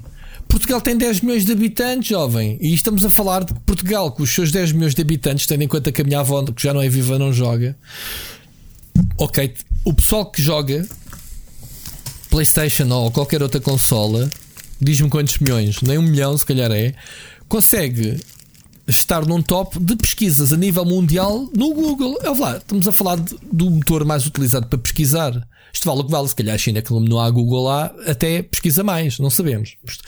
Mas perante os mesmos medidores, Portugal está em terceiro lugar e o Irão em segundo e em primeiro o Japão. Não estamos a falar de cá cotas de mercado ou sequer os Estados Unidos ou o número de habitantes papava isto tudo. Mas olha que aqui curioso, depois eu estou agora no artigo da Forbes. Não Uhum. sei se mudou, mas quando eles escreveram o artigo, a comparação que fizeram foi os partidos, os partidos, os países que tinham mais interesse na Xbox Series X. E olha que estou Uhum. muito surpreendido com a primeira resposta. Qual é? Não te lembras? É que os Não, Estados era- Unidos não aparecem sequer no top 5. O primeiro, o primeiro país com mais pesquisas sobre hum, Xbox era o México. Ah, estás a falar da Xbox, já lá íamos. Pronto, ok, continua. É o México, sim. E depois o Reino 48%, Unido, Reino Unido. E Hungria, depois, depois Hungria, sim. Mais. Colômbia e Rússia. E Rússia. Sim, nós temos isso também no artigo, sim. Bem, é impressionante mesmo assim. Ucrânia em 4. Ah, subiu entretanto, ok. No nosso, e posso dizer que o nosso foi feito depois desse da Forbes: México em primeiro, segundo Reino Unido, terceiro Muito bom. Quarto Ucrânia e quinto Rússia. Ok? Sob os mesmos critérios. Isto na X, porque depois altera na S, já a Hungria aparece em primeiro lugar e depois o México. Ou seja, e a terceira o Rússia, e alterou tudo. Há pessoal que está interessado na X e outros na S. Países mais pobres sobem na S. Quinto lugar, Brasil. Já viste, brasileiros, quinto lugar a pesquisar pela Series S. Estás a ver? Uhum. Curioso. É curioso, mas temos aqui em Portugal a prova que somos mesmo um país de, de fanboys. Pá, isto tem pano para mangas, eu não sei que critérios é que foram utilizados e pá, quem quiser Oh, explorar, eu- mas eu isto cá- foi dados do Google Trends. Eu há bocado estava-te a dizer uma coisa curiosa e não consigo explicar. E se a malta que nos ouve conseguir dar alguma indicação? Olha, posso dizer, desculpa, posso dizer em primeira mão, abri o link dos trends, Portugal caiu para quinto. Ou seja, o Taiwan está em segundo, o Irão caiu para terceiro, em quarto aparece o Emirados Árabes e em quinto Portugal. Pronto, mais hum, em tempo real estou-te a dizer esta informação. Ok? Diz, desculpa, interrompi-te, entretanto, conta. Que é uma dúvida, dúvida real que eu tenho. Se, se alguém conseguir ter alguma ideia do porquê, eh, o Rui já me deu a opinião dele e ele há de repetir aqui. Há um efeito estranho no lançamento desta PS5, pelo menos Porquê eu tenho que sentido isso cá em Porquê Portugal. que tu continuas a roer amendoim quando estás a falar comigo, uma sacana? Eu tenho estado em mute e vocês não têm estado a ouvir. Portanto, pois, é... sacaninho. Sabes, olha uma coisa, Ricardo, vou dizer em direto. Nos últimos dois episódios, hum? o pessoal topa que tu tens um eco estranho. E eu nunca me lembrei de te corrigir ou perguntar o que é que se passa há duas semanas. Não sei. Porque este ouvir duas vezes, não é? És tipo. Não sei não, o que é que é, por não dois. Tenho, não, tenho, não tenho nada Pronto, malta, fica aqui o disclaimer que é o, Ricardo da comer amendoins. Exato. Não, continua, uh, continua, continua. Ah, houve um efeito estranho neste lançamento da PS5 porque houve muita gente à minha volta, pessoas com quem eu falo, com quem trabalho, com quem vejo nas redes, que nunca os ah. achei especialmente interessados no mercado de videojogos, especialmente atentos às novidades e que queriam mesmo comprar uma PS5. Ou seja, havia uma vontade de comprar a PS5 como eu não vi acontecer com a PS3 e com a PS4. Verdade, verdade. Verdade, é eu concordo contigo. Meu, é estranhíssimo. Mas, mas, eh, esta explosão de interesse tem a ver com a limitação. Já tinha dito isso há um bocado em off, que é a lei da procura e da oferta. Tu não tens consolas. Se houvesse consolas a pontapés na, nas lojas, as pessoas não tinham que ir a correr hoje e andarem malucas e irem às redes sociais a perguntar onde é que há e não sei o que. É isso que tu ouves bastante. Pá, as pessoas diziam, pá, no fim do mês compro. E há quando recebeu o subsídio de Natal compro ou whatever. Não, Portugal, não, eu não estou a dizer isso, por, mas Portugal tem fama de, de ir para as filas à meia-noite para comprar Playstations. Eu não estou a dizer isso. Eu não estou a dizer isso. Eu estou a dizer outra coisa que é antes até de saber esta escassez. Ok. Há pessoas que tu não se interessavam por jogos que ou... não se interessavam e simplesmente disseram: Sim. Eu vou comprar a PS5. Sim, Quero ontem ligou-me. a PS5. Sim, ontem, antes de ontem, ligou-me a minha cunhada uh, para comprar para o, para o meu cunhado uma PlayStation 5. Ela ligou-me mais naquela se, pá, qual eram as diferenças de uma pessoa que não percebe nada disto, de, de disco e sem disco, qual é que deveria de comprar, sabendo, tinha acabado de ser quando pesquisava, quando andou a pesquisar o preço, estava esgotado, então não ia comprar a consola. Pá, que ele diz que nunca teve nenhuma, ele não teve PlayStation 4, ele joga no PC normalmente, não é assim um gajo que joga muito, e o que joga anda ali no Football Manager, mas estavam com hype também da PlayStation 5, ele ah, e tal, ele nunca teve nenhuma consola, vou-lhe comprar, vou-lhe fazer essa surpresa, não sei o que, não sei o que mais. Espero que ele não esteja a ouvir este podcast. Agora, é o que tu dizes, é, há pessoas que não. Oh, lá, eu meti a Mónica aqui a jogar um jogo Sim, PlayStation 5 há 20 anos ela não jogava, ela estava curiosa para contar aos coleguinhas. Qual é o entendimento que tu fazes disto? O que é que se passou? Qual é que foi, o que é que se passou com a comunicação da PS5 que criou uma vontade das pessoas comprarem? Novamente, estas pessoas que eu estou a referir não são aquelas, porque obviamente que existe esse efeito, que é se eu não vou conseguir comprar, então eu quero comprar. Eu estou a dizer pessoas antes de saberem.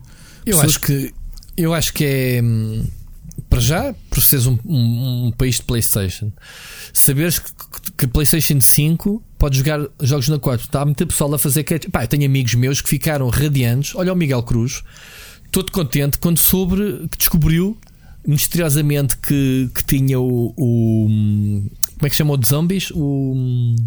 Qual? Resident Evil? O, não, dos motoqueiros. Ah, o Days Gone. Quando descobriu que tinha o Days Gone gratuito, olha, comprei PlayStation sim. 5, ofereceram-me o Days Gone. Eu assim, é man. Ofereceram. Ah, sim, estava mas... aqui para sacar de borla. E eu disse-lhe assim: vai lá ver o Plus Collection. Que é isso? Não sabia o que era. É isso, eu também tinha Vai, aconselhado uma outra amiga a fazer vai lá isso ver quantos jogos de borla é que tens lá nesse conjunto. Ou seja, uma, há pessoal uma que coleção brutal. Sim, sim, uma coleção brutal de jogos. Pronto. Ou seja, as pessoas agora ao comprarem uma consola e tanto a Xbox como a PlayStation têm muito, muito eu, mais a ganhar. Eu, eu vi que o caso do Oscar Morgado, que se, oh Oscar, corrijo-me se eu estiver enganado, mas se bem me lembro, tu não compras uma PlayStation ou não tens PlayStation já há muito tempo. E nesta ele foi: eu vou comprar uma PS5 e tenho jogos, muitos jogos da PS4 que eu quero jogar. É, porque lá está, porque podes, yeah. e porque estão oferecidas, oferecidos nos serviços. Yeah. Eu acho que gerou um bocadinho por aí, porque a oferta é muito grande. Há muita gente que. Eu acho que as duas consolas venderam muito bem as consolas com os catálogos existentes de jogos. Sim, mas, mas é isso, eu queria perceber, porque, e não foi só, porque eu também tive pessoas que não conhecem o catálogo da PS4 mas que do ponto de vista de, de equipamento disseram eu quero comprar uma PS5 e eu vou apostar na nova geração e nem sequer sou especialmente jogador. E é essa, é essa parte que eu não consigo compreender o que é que a PlayStation fez de comunicação que conseguiu transmitir esta ideia. O que é que foi? Para, para, para a pessoa comum, não é para o Oscar. O Oscar O Oscar se não teve PS4, mas sabia exatamente que jogos é que não. Ele próprio disse: Olha, vou comprar uma PS5 e vou jogar este, este, este, estes jogos da PS4. Yeah. Agora, sim, sim, não sei para as outras pessoas, para os casuais, vamos chamar-lhe, olha, os casuais. O que é que levou a, a, a ver tantos casuais que de repente bah, eu, eu, eu, quero comprar acredito, uma PS5? Eu não acredito ter visto qualquer tipo de publicidade em Portugal ou qualquer coisa, até porque eles têm estado contidos, porque não há consolas. Exato, exato sei, não sei. vão investir. Tu não vês, tu vês alguma publicidade da PlayStation 5 na televisão? Não. Eu não vejo não televisão, está a pensar é na rua, na rua não vejo não, Não vê, não vês da. O que é que foi? Eu não vejo publicidade na rua. Palhamento está tudo confinado. Não, tu não vês publicidade da PlayStation. Vê. Já Olá, agora são, acho, são acho parte, que os Mupis, os Mupis é o pior sítio onde podes pôr publicidade nestes últimos depende. meses. Londres fez um lançamento. Estava genial o que eles fizeram. Foi os colegas da Ana que passaram, porque iam para o escritório. Uh, os colegas do, do, escritório de Londres da, da, empresa da Ana, da Marmalade, e uhum. que repararam e mandaram-lhe umas fotos, pá, coisas espetaculares. Em Londres, uhum. o que eles fizeram foi: tu estás a ver o, o habitual o clássico símbolo do underground, não é? que é o, o círculo vermelho, depois com um retângulo por cima a dizer underground.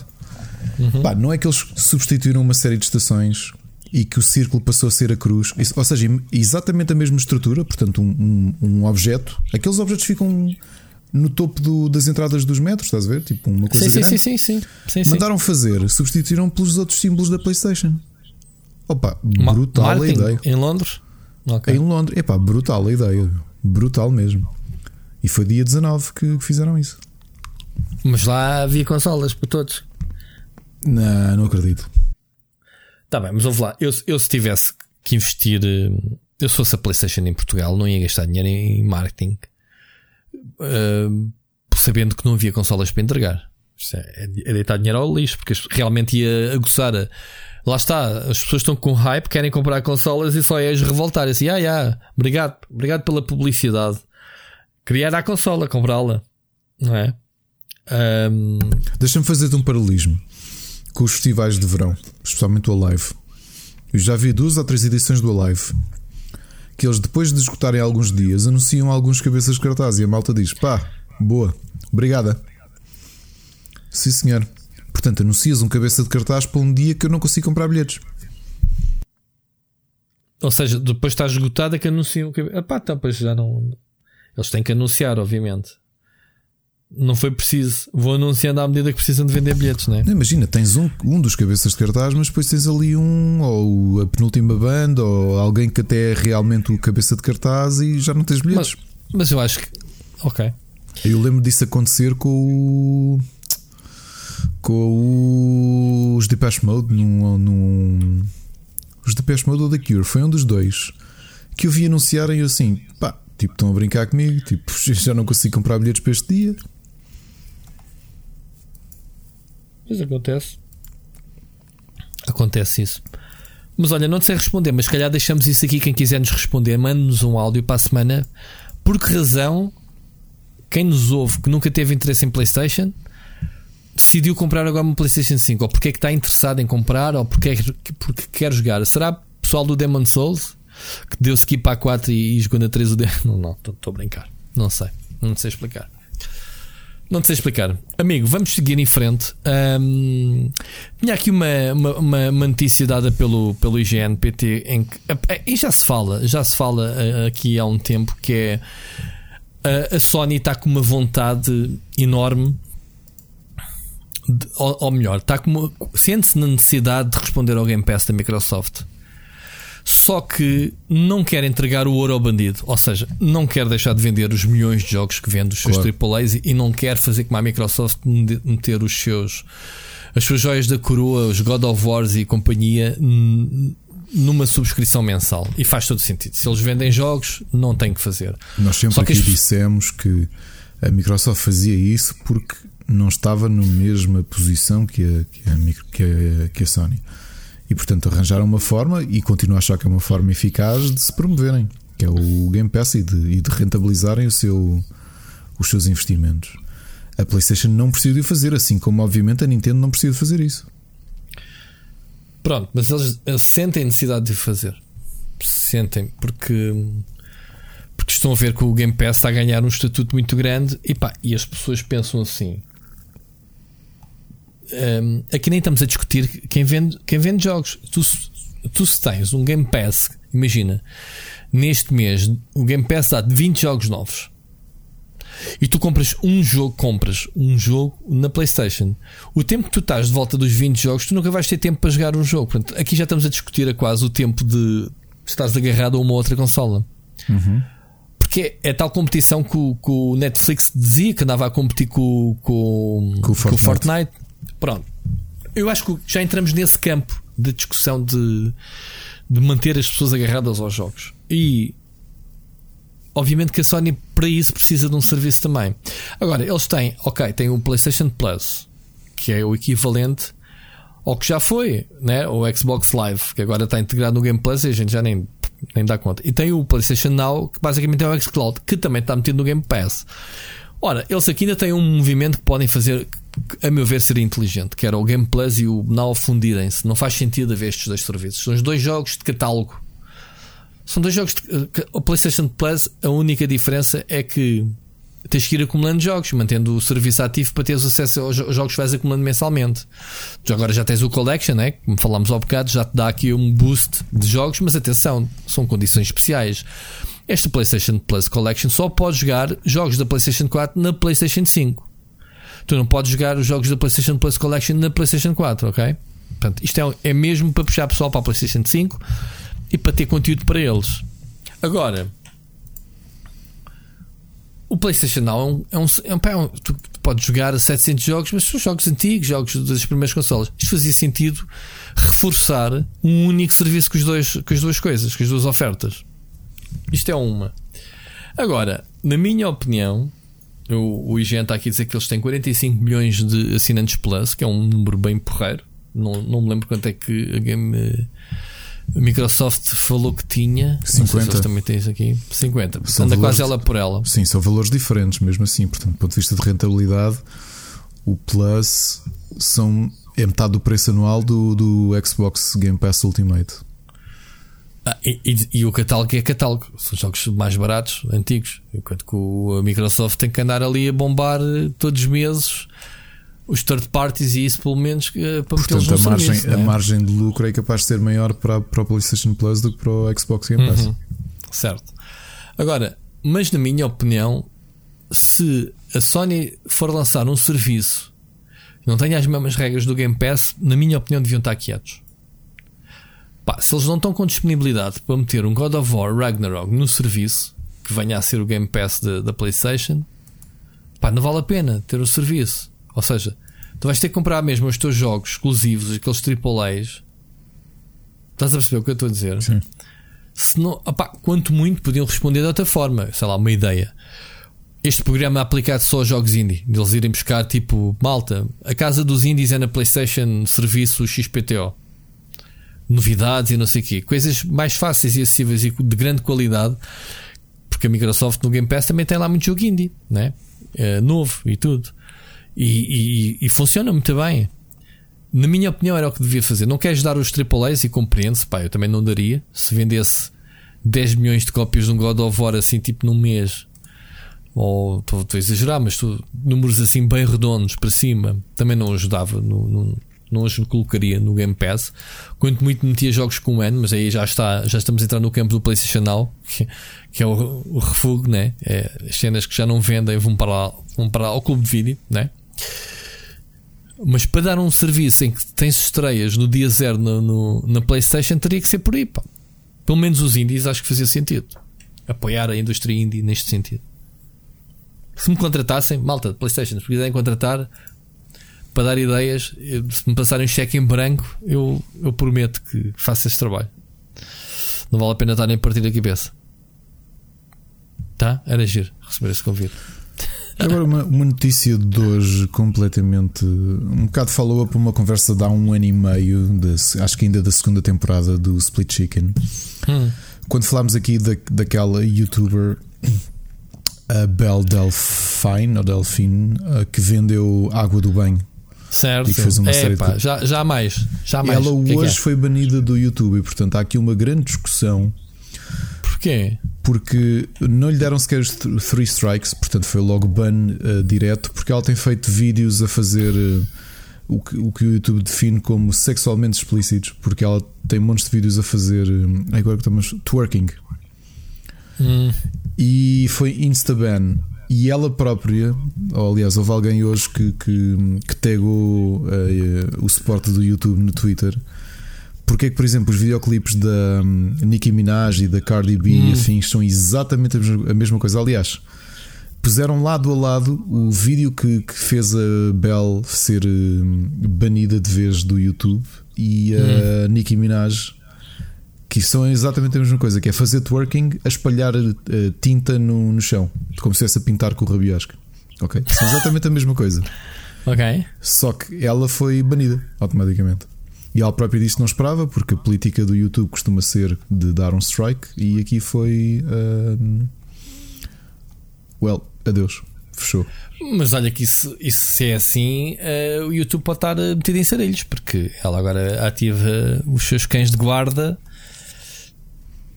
Sim, e, não, não acredito, e, não acredito. Porque se, se um, se, a, se o YouTube faz isto é porque os, os regulamentos tu aceitas de dizer sim e não, está tudo ok. Então, mas a Nicki Minaj pode? Pá, porque aí vão dizer, mas isto é uma expressão artística, porque ela é, é uma, é uma cantora e o videoclipe dela explora. Eu já vi aqui imensa gente, vi, hoje durante o dia vi imensa gente a, argumentar isso. Que é, mas atenção, aquilo é parecido, mas no caso da Nicki Minaj ela é uma, uma cantora, portanto ela certo, pode certo, fazer certo. porque é uma uma expressão artística. A Bell é só pornografia. Ok, whatever. Estou, estou a perceber. É, pá, é o que é. Tipo, a plataforma é da Google, eles é, que, eles é que sabem o que é que fazem, não é? Yeah. Não sei. Olha, vamos continuar. Vamos ouvir a nossa mensagem do ouvinte. Vamos, sim, senhor. Olá, Rui. Então, Olá, Ricardo. Bom. Antes de mais, eh, e também por ser a minha primeira mensagem de áudio, não posso deixar de vos dar os parabéns pelo programa. Uh, infelizmente, queimei todo o backlog do Split Chicken, portanto, estou um bocado triste uh, porque tenho que esperar uma semana por cada episódio. Uh, é assim a vida. Lembro-me quando isso aconteceu com o Breaking Bad uh, e ficava sempre um bocadinho angustiado, mas não, não vou voltar a ouvir os episódios, que isso é um bocadinho estranho.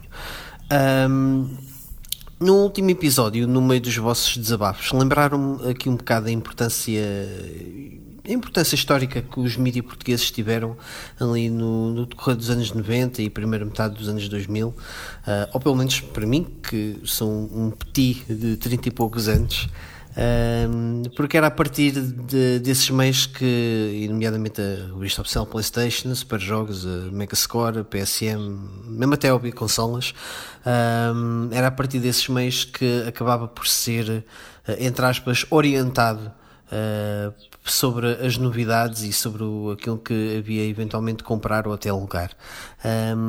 E a minha pergunta nesse sentido é como é que esta altura vos definiu e se de alguma, de alguma forma vos definiu e define a forma como hoje faz o vosso trabalho uh, no que a videojogos diz respeito.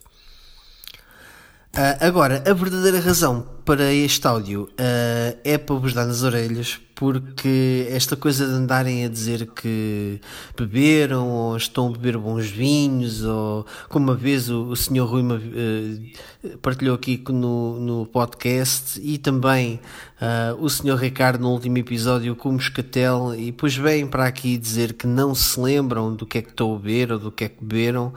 Um, epá, tenho uma coisa a dizer: os rótulos das garrafas não são PRs uh, em que possam dizer ah e tal, não vi, esqueci-me, passou-me ao lado, ok? Eu basta ler o rótulo e dizer e partilhar, já que, já que tem a amabilidade de dizer que estão a beber bons vinhos e bons moscatéis, uh, faz sabor de começar a, a, partilhar essa informação e fazer alguma coisa de útil no podcast, ok? Uh, se não, pá, olha, não acontece nada, mas fica a nota.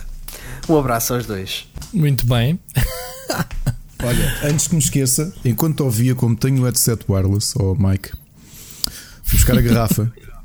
Isto encomendámos, nós, nós já, já aqui disse que só fazemos compras a partir do Ping Doce Online ou do Continente Online. E este por acaso foi do Ping Doce Online. é um Venâncio Costa Lima, um Venâncio da Costa Lima. Uh, a edição dele recebeu a medalha de ouro de Moscateiros do Mundo em 2011. Mas o preço é até bastante acessível e digo-te uma coisa: é espetacular em qualidade de preço. Eu estou a pegar nele só com uma mão porque só tenho um restinho na garrafa. Ok? Uh, portanto, e se isto é uma espécie de uh, selo de aprovação, uh, a garrafa já está quase vazia. Está bem que tem duas semanas, mas ainda assim. Oh, oh Vlad, eu faço aqui uma sugestão, pegando nas palavras do, do, do Mike, que eu agradeço imenso. Um, temos que começar a meter nas recomendações o vinhozinho que bebemos no fim de semana. Eu, pelo menos, só bebo ao fim de semana quando calha. E, e fazemos as nossas uh, sugestões, jogos uh, e vinho e licores. Na semana passada falei aqui do 35. Era o 35, 35. raio do nome, nunca me lembro. É o 35, não é? é. Que era o licor de pastel de nata. Não sei se a malta, entretanto, foi à procura. Eu era para fazer o programa hoje a beber, só que não me lembrei. Mas olha, é... eu, eu, tenho uma sugestão porque a Ana foi, foi, ao, foi ao Lidl e conseguimos reabastecer, já não fazíamos isso para há uns 7 meses, reabastecer das nossas cervejas favoritas, porque eu, eu continuo a dizer a toda a gente. Há um hábito que eu ganhei de, de colónia da Gamescom, que é beber cerveja de trigo, Weiss Beer. Que não é uma cerveja barata. Nós cá em Portugal temos no Pingo Doce e na e na, no continente a, marca, a única marca que normalmente está à venda é a Franciscaner, que anda à volta dos 2,70€ por garrafa, que é um bocadinho. Agora digo-vos uma coisa: se vocês querem a melhor qualidade de preço em cerveja de trigo, e para quem nunca bebeu, comprem pelo menos uma garrafa ou uma lata, porque o Lidl tem em lata e tem em garrafa. As duas coisas são pints, portanto são meio litro, lata, lata de meio litro e garrafa de meio litro de Weissbier a menos de 80 cêntimos. E, e à primeira vista a malta diz: Ah, isso 80 cêntimos deve ser uma bela porcaria. De todo, garanto se vocês fizerem uma prova cega entre uma Franciscaner que custa 2,70€ ou 2,80€ e uma Patronos, que é a Vice Beer do, Lidl, epá, não fazem diferença. Não, não notam. A grande diferença é que com uma garrafa de Patronos, aliás, com uma garrafa de, de Franciscaner, compras 4 da Patronos. E a Patronos é muito boa, ok? Eu comprei uh, foi a Corona. Já não vi há que tempos. Epá, mas se, se, se, quiserem, pá, experimentem. Para quem nunca experimentou cerveja de trigo, é a minha cerveja favorita e foi mesmo um vício. Vício? Entre aspas, Essa não é aquela é mais escura? É mais pesada. Não é mais é, escura, é, mais, é um bocadinho mais pesada. Eu acho, eu acho, que essa é a cerveja que para mim que me faz lembrar a água das azeitonas, meu. Eu tenho muito cuidado na Alemanha. Quando vou à Alemanha pedir cerveja, tenho bem da medo. Se eu me ponho a escolher pelos nomes, eu vou levar a banhada. E então já, já apanhei. Sabes o que é que eu penso? Okay. Eu peço uma Pearson. Epá, tenho a garantia que vão trazer uma cerveja amarela como a nossa Sagres e a Superboc. Olha, a pessoa que eu pus a beber Vice Beers. Uh, que eu, Mas eu conheço lembro, o sabor. É um sabor pesado, como tu dizes. é a nossa, a nossa querida amiga Sandra Páscoa. Num jantar em Colónia, pá, estava toda a gente a pedir, a pedir Pilsners, não é? Que é o, claro. É pá, é, é, o mais acertado para mim, que é para ser igual à nossa. É mais, mais habitual para um português e eu, eu, pumba, vai subir. Epá, e eu ali ao jantar já tinha bebido 2 litros daquilo. E depois uma coisa estranha que eu digo já, não, não sei qual é o efeito, mas se eu beber duas sagres, apetece-me ir à casa de banho. Se eu beber duas vai subir, não apetece. Não sei porquê. Mas pronto, mas okay. na altura estava a beber, ela estava a mais. Eu, pá, estou a beber cerveja de trigo. É pá, pedi uma, pá, gostei imenso. Yeah. E foi Pá, ali um hábito que ganhei. Olha, foi numa. Dois hábitos que eu ganhei na Gamescom e por acaso a Ana, nesta visita que fez ao Lidl, uh, saciou-nos aqui a sede uh, do nosso frigorífico. Foi a cerveja trigo foi na Gamescom que eu apanhei. E agora reparem, isto é quase. Isto é quase aquele momento flexing que é. Ganhei o hábito de beber cerveja belga com o diretor da Larian. Que eles são belgas, sim. Que quando estive com eles, das duas vezes que estive com eles, eles não tinham lá cervejas alemãs e eu. Aquilo é uma Lefe, não é? E ele. Ah, conheces Lefe? Estava atrás de tudo, imagina. Ele tinha um frigoríficozinho, tinha as cervejas para dar aos mídias, cerveja alemã, estás a ver? E lá atrás tinha umas garrafinhas de Lefe dele. E eu olhei, eu, tens ali Lefe. Ele, mas conhece eu, pá, é belga, nunca vi ele, mas gosta de cerveja. Eu gosto, sim senhor, pá, sou português, claro que gosto de cerveja. E ele, então toma. Ouvi, gostei imenso. E ele, entretanto, comprou umas Lefe. Pá, lá está. As cervejas belgas são um bocadinho mais são um bocado mais caras também. No, no Lidl, pronto, já são cervejas de marca, já pagas um bocadinho mais. E. E então são, são é muito mais pesadas. A Vice Beer eu acho que até é bastante leve, apesar do sabor ser um bocadinho mais amargo do que nós estamos habituados com a Sagres ou com a Superbock, com uma Pilsner. Agora, as belgas são mesmo pesadas, são amargas, estás a perceber? Uhum. Um, só que não são tão amargas, por exemplo, eu, eu cerveja, cerveja preta não, não sou grande fã. Yeah, isso, isso sim é mesmo amargo, mas não é amargo a esse ponto. Portanto, olha, se querem sugestão, sugestão de bebidas, são esta. É, é, já não lembro o nome do moscatel, desculpem, já fui guardar entretanto no armário e não me lembro. Mas façam, puxem um bocadinho para ah, trás a Ah, e tal, o rótulo, nhec, nhec. Eu li o rótulo, só que já só tenho que puxar para olha, trás. Mas ele deixou-nos aqui a, a outra a, pergunta a, também. pergunta muito interessante que era sobre as uhum. revistas e isso do início dos anos 90 e 2000, como é que isso nos tinha influenciado. No meu caso, considerando 21 anos que eu ando nisto, obviamente que as revistas foram influenciadoras. Na altura, as minhas revistas que me influenciaram foi a Amiga Power, a Amiga Action, um, um, a Joystick francesa uhum. uh, e a Micromania espanhola, que era ainda no tempo em que aquilo era uma, uma revista A5, super grande Lembras? Não te lembras disso? Tipo jornal. Não. Um, não. Eu, eu, yeah, tinham... O meu primo comprava-nos. Eu tenho um primo 10 anos mais velho que eu e era ele que, que já tinha poder de compra. Uhum. E era ele que comprava a joystick. A e joystick. era o que nós consumíamos a joystick e uh, a, a, a Micromania não, era, era, ainda não havia revistas portuguesas oh, na altura. Oh, era... Lembra-me, em que língua é que eram vendidas as revistas da Mega Drive em 92, 93? Tu tens ideia? Aquilo era inglês, não, não era? Ou não? Acho não que eram sei, vendidas cá. Essas passaram ao lado. Então para a Mega Drive são quase ao lado. Achas que eu ia ler revistas? Porque eram as duas, as duas revistas que líamos, era a Joystick. Era uh... a Mega Force. O que é que era, não era? Mega Force, exatamente. É isso mesmo, ah. a Mega Force, exatamente. Certo. Uh, mas não, não, não, li isso. Eu lia, eu li essas. Em português, obviamente que, que a Megascore e a, e a Big Gamer. E, e também a que tu referes e bem a Super Jogos. Curiosamente, a Super Jogos, um dos fundadores do PT Gamers na altura, uh, colaborava pai, para a Super Jogos. Daí o conhecimento dele com algumas editoras, quando a gente começou a, a fazer o PT Gamers. Agora, obviamente que, obviamente que isso me inspirou, obviamente que saber as novidades para uma revista, eu comprava muito. Eu, eu tinha um hábito muito grande de não comprava revistas, mas ia. A Joystick era uma revista muito grossa era uma revista que tinha muito conteúdo para ler, uhum. mas obviamente não percebi bem o francês, então punha-me a ver screenshots. Os screenshots vendiam-me os jogos. E eu via os jogos da Ocean. Uh, epá, a primeira vez que eu vi o Monkey Island foi na, na, na Micromania em que eles tinham. Porque uma revista era grande, muito grande, man. Era, era, era A5. Não, não quero estar a.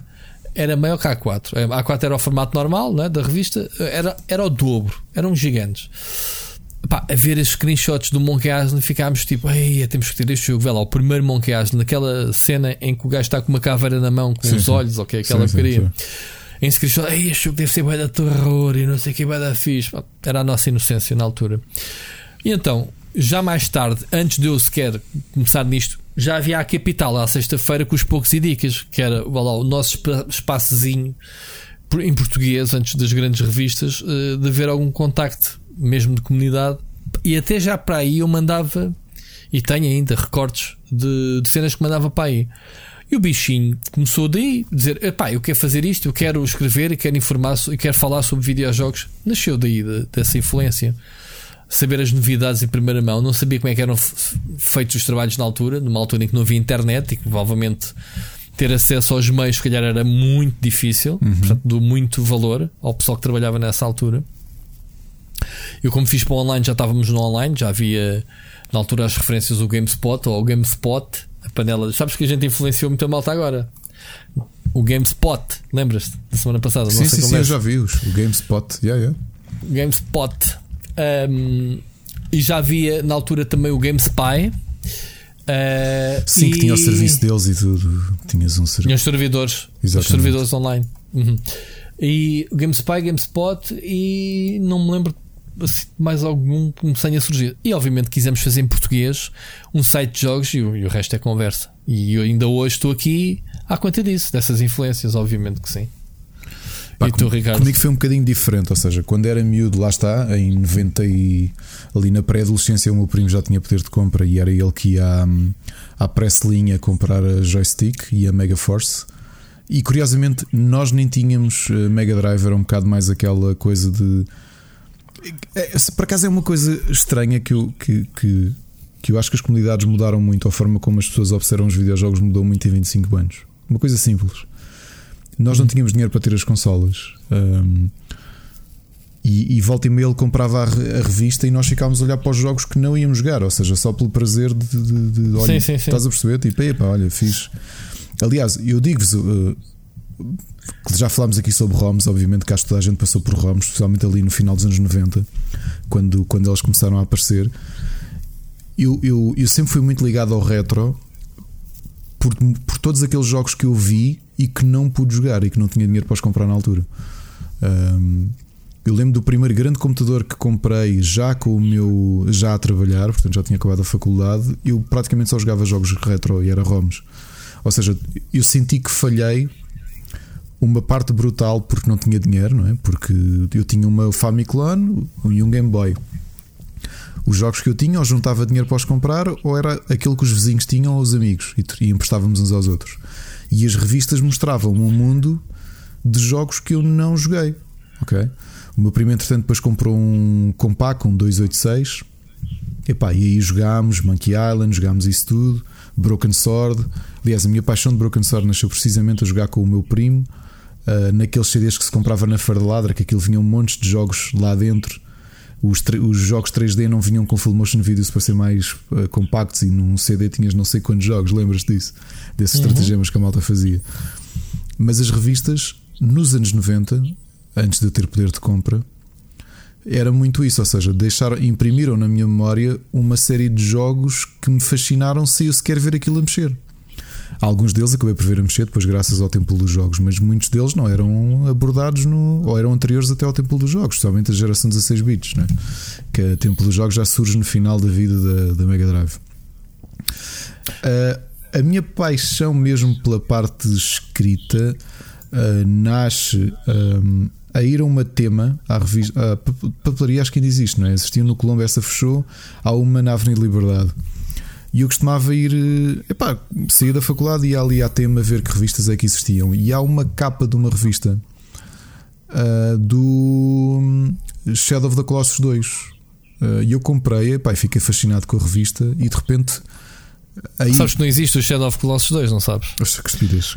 Sabes que eu, não, eu digo-te. eu deixei de falar. A capa, a capa dizia Ico 2 no, no livro. Ah, Aí já percebi. Que na uhum. prática é o Shadow of the Colossus, obviamente. O Shadow yeah. of the Colossus 2, estupidez.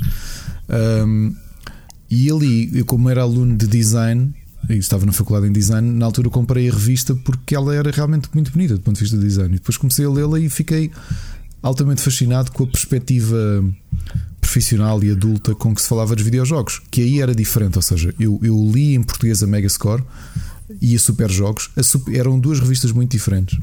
A Super Jogos eu lia muito, uh, comprava a meias com um amigo, especialmente por causa da parte de truques e dicas, onde eu acho que eles eram bastante fortes, ali na geração dos 32 bits. Com aqueles, no, no, pá, aqueles no Super Jogos também lá passou o Luís Andrade, sabias? Nosso caríssimo que nos ouve. Um grande abraço para ti. Por acaso sabia que o Luís Andrade, se calhar, se for folhear algumas das minhas revistas que ainda tenho, vou lá encontrar. A Megascore consultava pelas reviews, uh, especialmente o meu primo na altura que, que tinha o 286 e o 386. Uh, eh, eles tinham muitas reviews a jogos de PC, já ali na, na viragem do milénio, não é? E, mas assim, o, o, brilho nos olhos que eu ganhei com, com a imprensa foi mesmo com a revista Edge. Eu sei que isto é aquela coisa. Eu lembro de estar a falar isto com o Pedro Nunes, não é? que foi diretor da, da Maxi Consolas. Uhum. Um, e estar a beber café com ele a dizer-lhe isto, disse: pá, eu sei que isto soa altamente pedante. Dizer eu, eu ganhei um gosto com isto, realmente a olhar para a Edge, mas é a realidade. E durante muito tempo foi a única revista que eu. Que eu, que em Portugal tiveste tiveste a seguir da, e depois tivemos da Megascore, a, tivemos a Hype. A Hype, era a um hype, por aí. Eu comprei a Hype e depois comprei a Smash. E não digo isto só por estares aqui. Foram duas revistas que eu achei interessantes. Assim como também te disse a ti, disse ao Bruno Mendonça e ao, ao próprio Pedro que consumi a revista PlayStation por causa das demos. Uh, não, é, altura, não é da Goody. Não, é da não Goody, era da Goody. Era, não me deixaste acabar. Eu sei hum. que não era da Goody. Que passou por, a Alexa passou por essa revista e não era da Goody. Uhum. A mesma razão por uma certa altura que eu comecei a consumir a Big Gamer era pelo jogo oferecido. Eu nunca achei que o público da Big Gamer fosse eu. Ok? Não era para mim que a Big Gamer escrevia. Estás a perceber? Não era que o tipo de conteúdo não era, não era aquilo que eu procurava. Um, Havia é tanta gente, mas tanta gente comprava a revista por causa do joguinho da Borla. Eu pensei assim: como é, que, como, é que, como é que alguém compra esta revista por causa dessa porcaria de jogo que estás a oferecer? Mas era, só comprava o jogo de Borla e depois levava uma revista de Borla.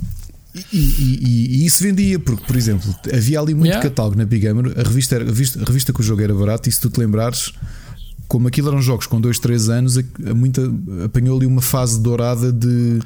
Houve muitos bons jogos oferecidos, mesmo assim. Houve, houve bons jogos oferecidos e ofereceram, por exemplo, muitos jogos de estratégia em tempo real, muitos action RPGs, ou seja, houve muito jogo que eu, que eu adorei. Muito jogo fixe da Ubisoft, os jogos da Ubisoft que iam lá de quase todos de, é, de é catálogo. Verdade, é verdade. Epá, os, os um, Rainbow Six, não é? Passaram uhum. lá imenso. Prince of Persia, etc, etc. Vários jogos. E realmente a hype e a Smash foram coisas diferentes. Por isso é que quando o Rubber aparece, eu ainda estou uns meses como leitor, porque achava piada, achava diferente aquilo que o Miguel e o Fred queriam fazer. E depois foi interessante ingressar. Mas foi mais ou menos o meu processo. O meu processo ali pelo meio, digo-te, as revistas foram importantes, mas eu depois houve três meios que me influenciaram muito. Um deles eu fiquei desiludido pelo caminho que ele acabou por ter nos últimos 8, 9 anos. Eu gostava muito do Kotaku muito mesmo. Achava que eles tinham uma forma muito diferente de falar sobre videojogos. E... Eu tive com um jornalista de Kotaku daqui a uns anos. Os gajos chegavam a, a fazer mesmo scoop, mesmo aquela cena do sim, sim. meio revista cor-de-rosa, é. meio stalker, meio. E foi, e foi, foi isso que me começou o... a afastar, porque de início eu achava que os artigos dele, os artigos da opinião, eram bons. Os dois sites que se mantêm até hoje e que eu continuo a adorar e são as minhas referências do ponto de vista de escrita. Um deles eu até fiz crowdfunding quando eles quiseram renovar a, a, a redação. É o Rock Paper Shotgun. Uh, continuo a achar que é um site brilhante. Um, escrevem muito bem, escrevem sobre coisas inusitadas, sobre jogos inusitados. Escrevem bem sobre os AAAs.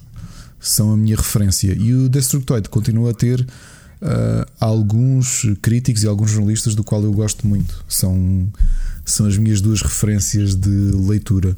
É Edge, deixei de, deixei de finalmente parei com a subscrição e foi só por uma coisa: é que eu não estava a dar vazão à leitura e foi a meio da pandemia que eu senti, epá, eu estou há anos a pagar a subscrição da Edge porque quero apoiar a. Ai, como é que se chama a editora Future, Future Magazine? Future. A Future, Sim. não é? Queria continuar uhum. a apoiar para que a revista exista mas eu depois sentia, pá, eu não estou a consumi-la como devia, percebes? E, pá, para, estar a, para estar a pagar uma subscrição e não consumir é. Sabes que eu passei a gostar mais da game do que da Edge depois. Porquê? Porque Epá, a game, a game também tinha muitos artigos de indústria, mas era muito mais focado nos videojogos. Ok? Enquanto que a Edge era mais do lado da produção, lado do Estás a perceber? Muito, muita indústria. Mas tinha às vezes coisas muito bons, que não eram muito interessantes. Ah, sim, mas, mas estou a falar no geral. Sim. Ok? Uh, porque eu na Goody uh, recebia as duas. Porque nós, nós trabalhávamos com a Future, obviamente, uhum. por questões de licenciamento. Tínhamos a revista oficial PlayStation, que era deles, e não sei o quê. E nós recebíamos. Uh, a revista Xbox era vossa meses. também, não era? Uh, diz, diz? A revista Xbox também foi vossa, não foi? Sim, mas foi antes de, de estar lá. É? Okay. nunca cheguei a trabalhar para, para a Xbox. Que eu acho que o, o Pedro ainda teve nessa, não foi? O Pedro teve. O Nuno Faria era quem estava à frente. Ok. Um, que foi da Mega Score e foi para a Goody para, para a Xbox. Agora, aí tínhamos também da, da Future um, a de cinema, como é que se chama? Ah, a Premiere. A Premiere. Pronto, e nós recebíamos, eu recebia, recebíamos lá a PC Gamer, recebíamos a Edge e recebíamos a Game. Pá, eu, eu gostava muito, a Game tinha muito previews e anunciava muito mais jogos. Para quem gosta mesmo de jogos por e duro, sim, sim, sim, a, Edge, a Edge tinha artigos de indústria. Pá, gostava muito também, mas cheguei a um momento em que, pá, interessa-me saber de jogos e a Game tinha mais conteúdo. Mas obviamente, mais, mais fixe que as revistas de jogos era a do cinema, do Premiere. Uma, foi uma das primeiras revistas que a Goody cancelou, que eu acho que foi uma estupidez gigante. Olha, eu lembro-me do impacto. Uma revista de eu referência. Estava, eu estava em Belas Artes, como, como já me fartei dizer aqui, e nós, justamente em design de comunicação nós sempre fomos, fomos muito compelidos a estar atentos ao cinema. E lembro-me perfeitamente quando foi anunciado que a Premiere ia ser lançada em português, de uma série de nós comprarmos a revista e pá, estarmos uma aula a falar com os professores e tudo sobre a revista, percebes? Porque era um marco ter uh, a Premiere em português. Porque Pá, era, uma revista, bem traduzida, tinha os artigos de, da Premiere, sim, sim. mas depois havia ali algum espaço, não tantos quanto a minha colega na altura, a diretora, a Sara, a Sara uh, queria. Quem, quem que era, a diretora? Não me lembro. Como é que se chama a diretora? Uh, Sara, Sara Afonso. Sara Afonso? Eu não me lembro agora o sobrenome. Acho que era Afonso, era Sara okay. Afonso.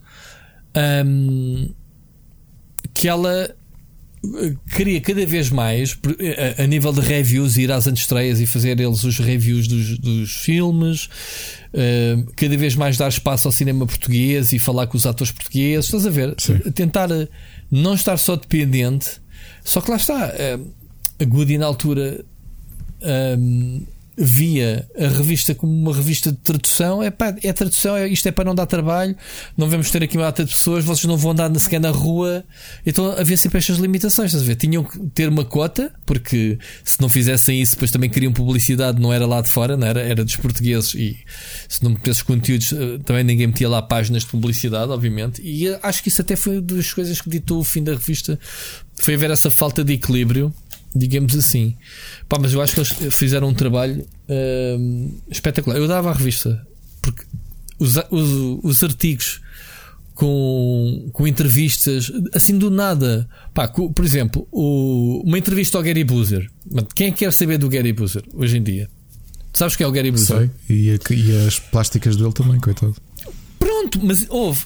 O gajo é tão absurdo. Foi uma uhum. das entrevistas mais deliciosas que li lá na revista. Foi com ele espetacularmente. Fotografias são de fotos do gajo de repão e não sei o quê. Bem, enfim, acho que a revista é espetacular. Agora, eh, voltando ao Mike, é pá, obviamente que houve essas influências todas. Não, as coisas não aparecem do nada, não aparecem do ah, vou fazer um site, como agora se faz tipo canais e não sei o que, ou blogs, eh, para receber jogos à borda. Mas não, eu eu queria escrever sobre, sobre aquilo. Achava que conseguia fazer tão bom ou melhor que aquilo que havia na altura. E foi essa a razão que me influenciou.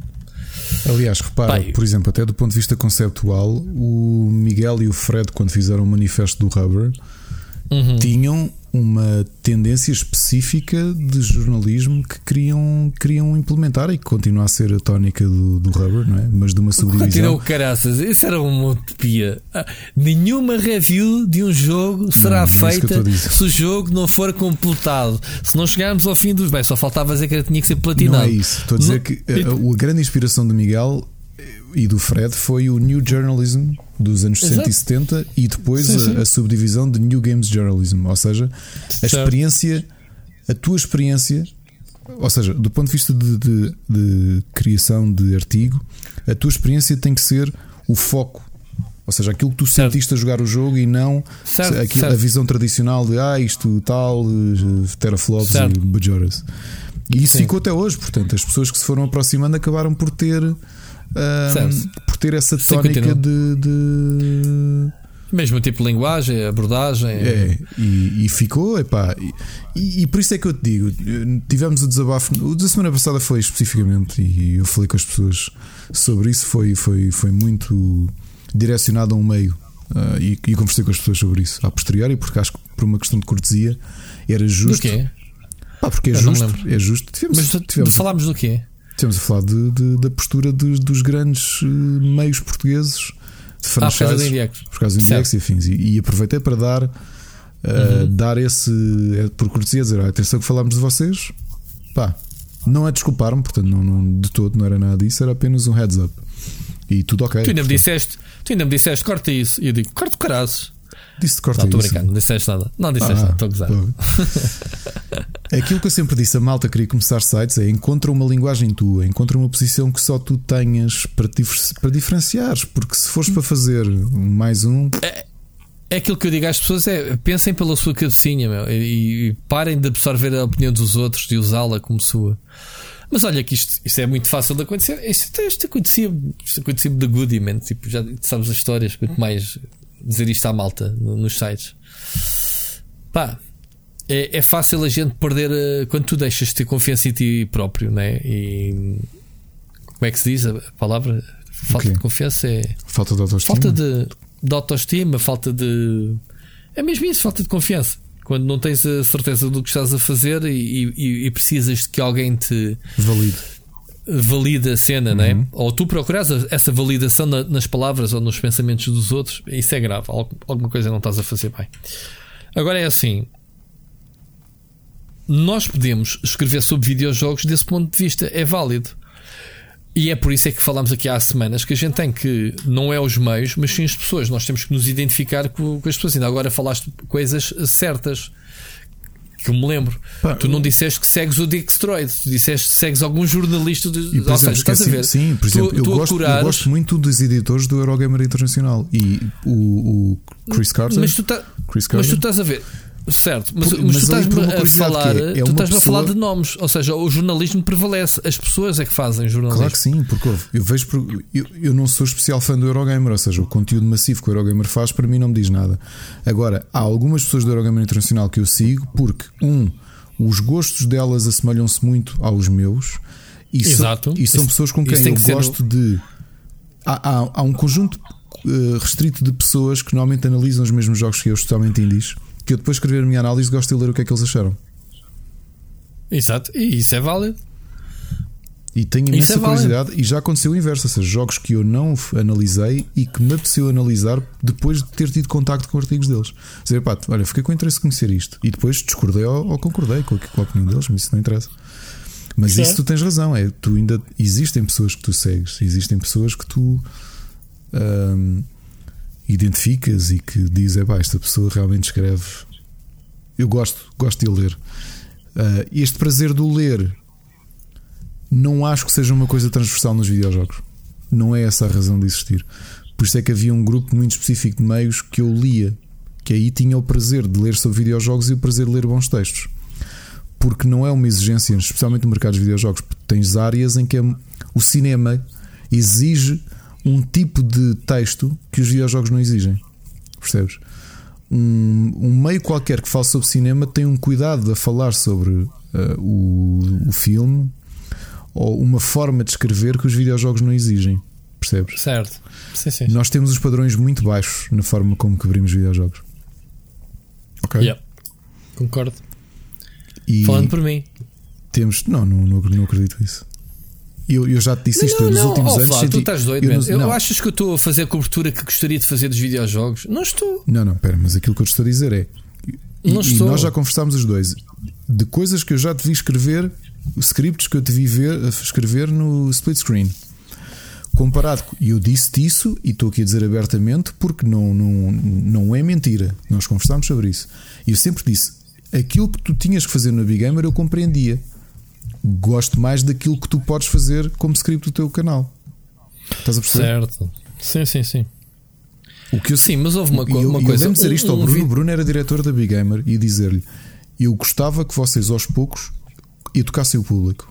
Vocês têm leitores, têm gente, são a revista que sobreviveu mais tempo e acho que tinham essa missão de educar os leitores. Porque historicamente, sinceramente, os textos da Big Gamer não eram nada de especial. Alguns deles até eram bastante fracos. Ok. Pá, eu lembro-me de ler muitos reviews, pá, não, não sei indicar pessoas específicas, esqueci-me de quem é eram essas pessoas, porque passou por lá muita gente. Pá, textos que eu li uhum. e pensava, pá, fosga, se estas pessoas são pagas para escrever isto, meu. Percebes? Yeah. Porquê? Porque eu é concordo. isso, é, é o, o, padrão. E a Big Gamer. Por isso é que me foram buscar eh, perante esse padrão, porque viram que eu encaixava no perfil. A Big Gamer, a Big Gamer lá está, respondia um público que. um público mais massivo. Uh, e, e, eu percebo que tens de encontrar um mínimo denominador comum do ponto de vista de discurso para falares para a, para a maior parte das pessoas. Que é uma coisa que eu sei que tenho uma tremenda dificuldade em fazer. Eu não sou propriamente a pessoa mais. Eh, tens a limitação sou, de espaço. Hã? A limitação de espaço também, também influencia um bocado. Limitação de espaço, sim. Novamente, eu sei que tu olhas para uma hype havia uma liberdade criativa gigantesca, não é? É incomparável, não é? Tu olhavas para artigos ou mesmo na Smash, coisas que não que uma revista como a Big Gamer não fazia. Agora, a minha pergunta, e agora é tarde porque a Big Gamer já morreu e a Goody já morreu, mas que fiz essa pergunta ao Bruno quando ele era diretor: é há espaço para isso? Há vontade para isso? Não, não nunca houve vontade. Nunca houve vontade, nunca houve coragem de mandar um morro na mesa. Pá, houve várias coisas que poderiam ter acontecido. Poderiam ter acontecido. Mas não, é um grupo grande, editorial, uh, fórmula encontrada. Pá, havia uma fase que se podia fazer essas coisas que era quando estava lá o Rui Rodrigues. Isso foi da primeira fase da, como diretor. Primeira fase da, da Big Gamer. Um, ele depois emigrou. Ele, ele, a mulher dele trabalhava na, na Comissão Europeia e, obviamente, o gajo pirou-se para lá. Um, agora, eram revistas que que os mesmos uh, editores tinham que escrever 3 e 4 textos e, e esgota-se. E eu, eu passei por isso, ok? E, e tu, quando escreves sobre um videojogo uma vez, depois uma segunda, depois uma terceira, linguagens, eh, tens de adaptar às linguagens de cada uma.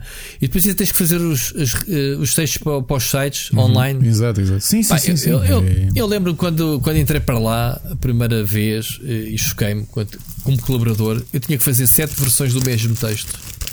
Lembro-me eu na altura.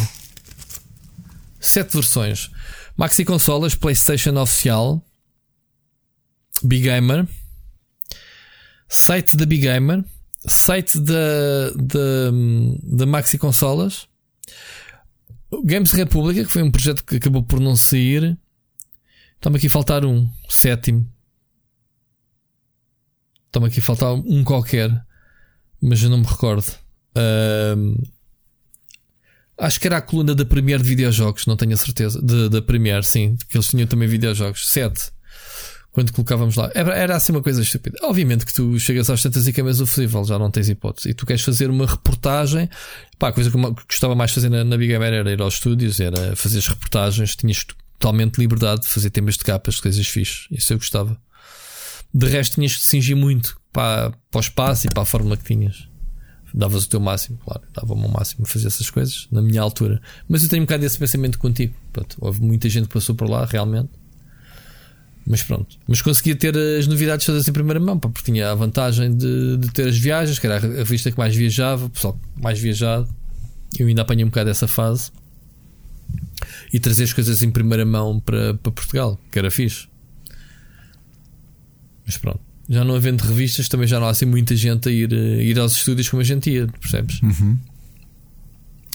E, eu, eu gostava de ter o meu canal nessa altura. Fico tão chateado de não ter registro em vídeo de, estúdios que visitei, de pessoas com quem falei.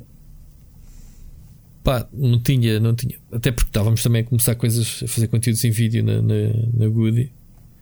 E obviamente não podia ter o meu canal, mas estou a dizer que se apanhasse essa fase nas viagens que, que eu tinha, se tivesse trazido esse conteúdo para o canal, era, era espetacular.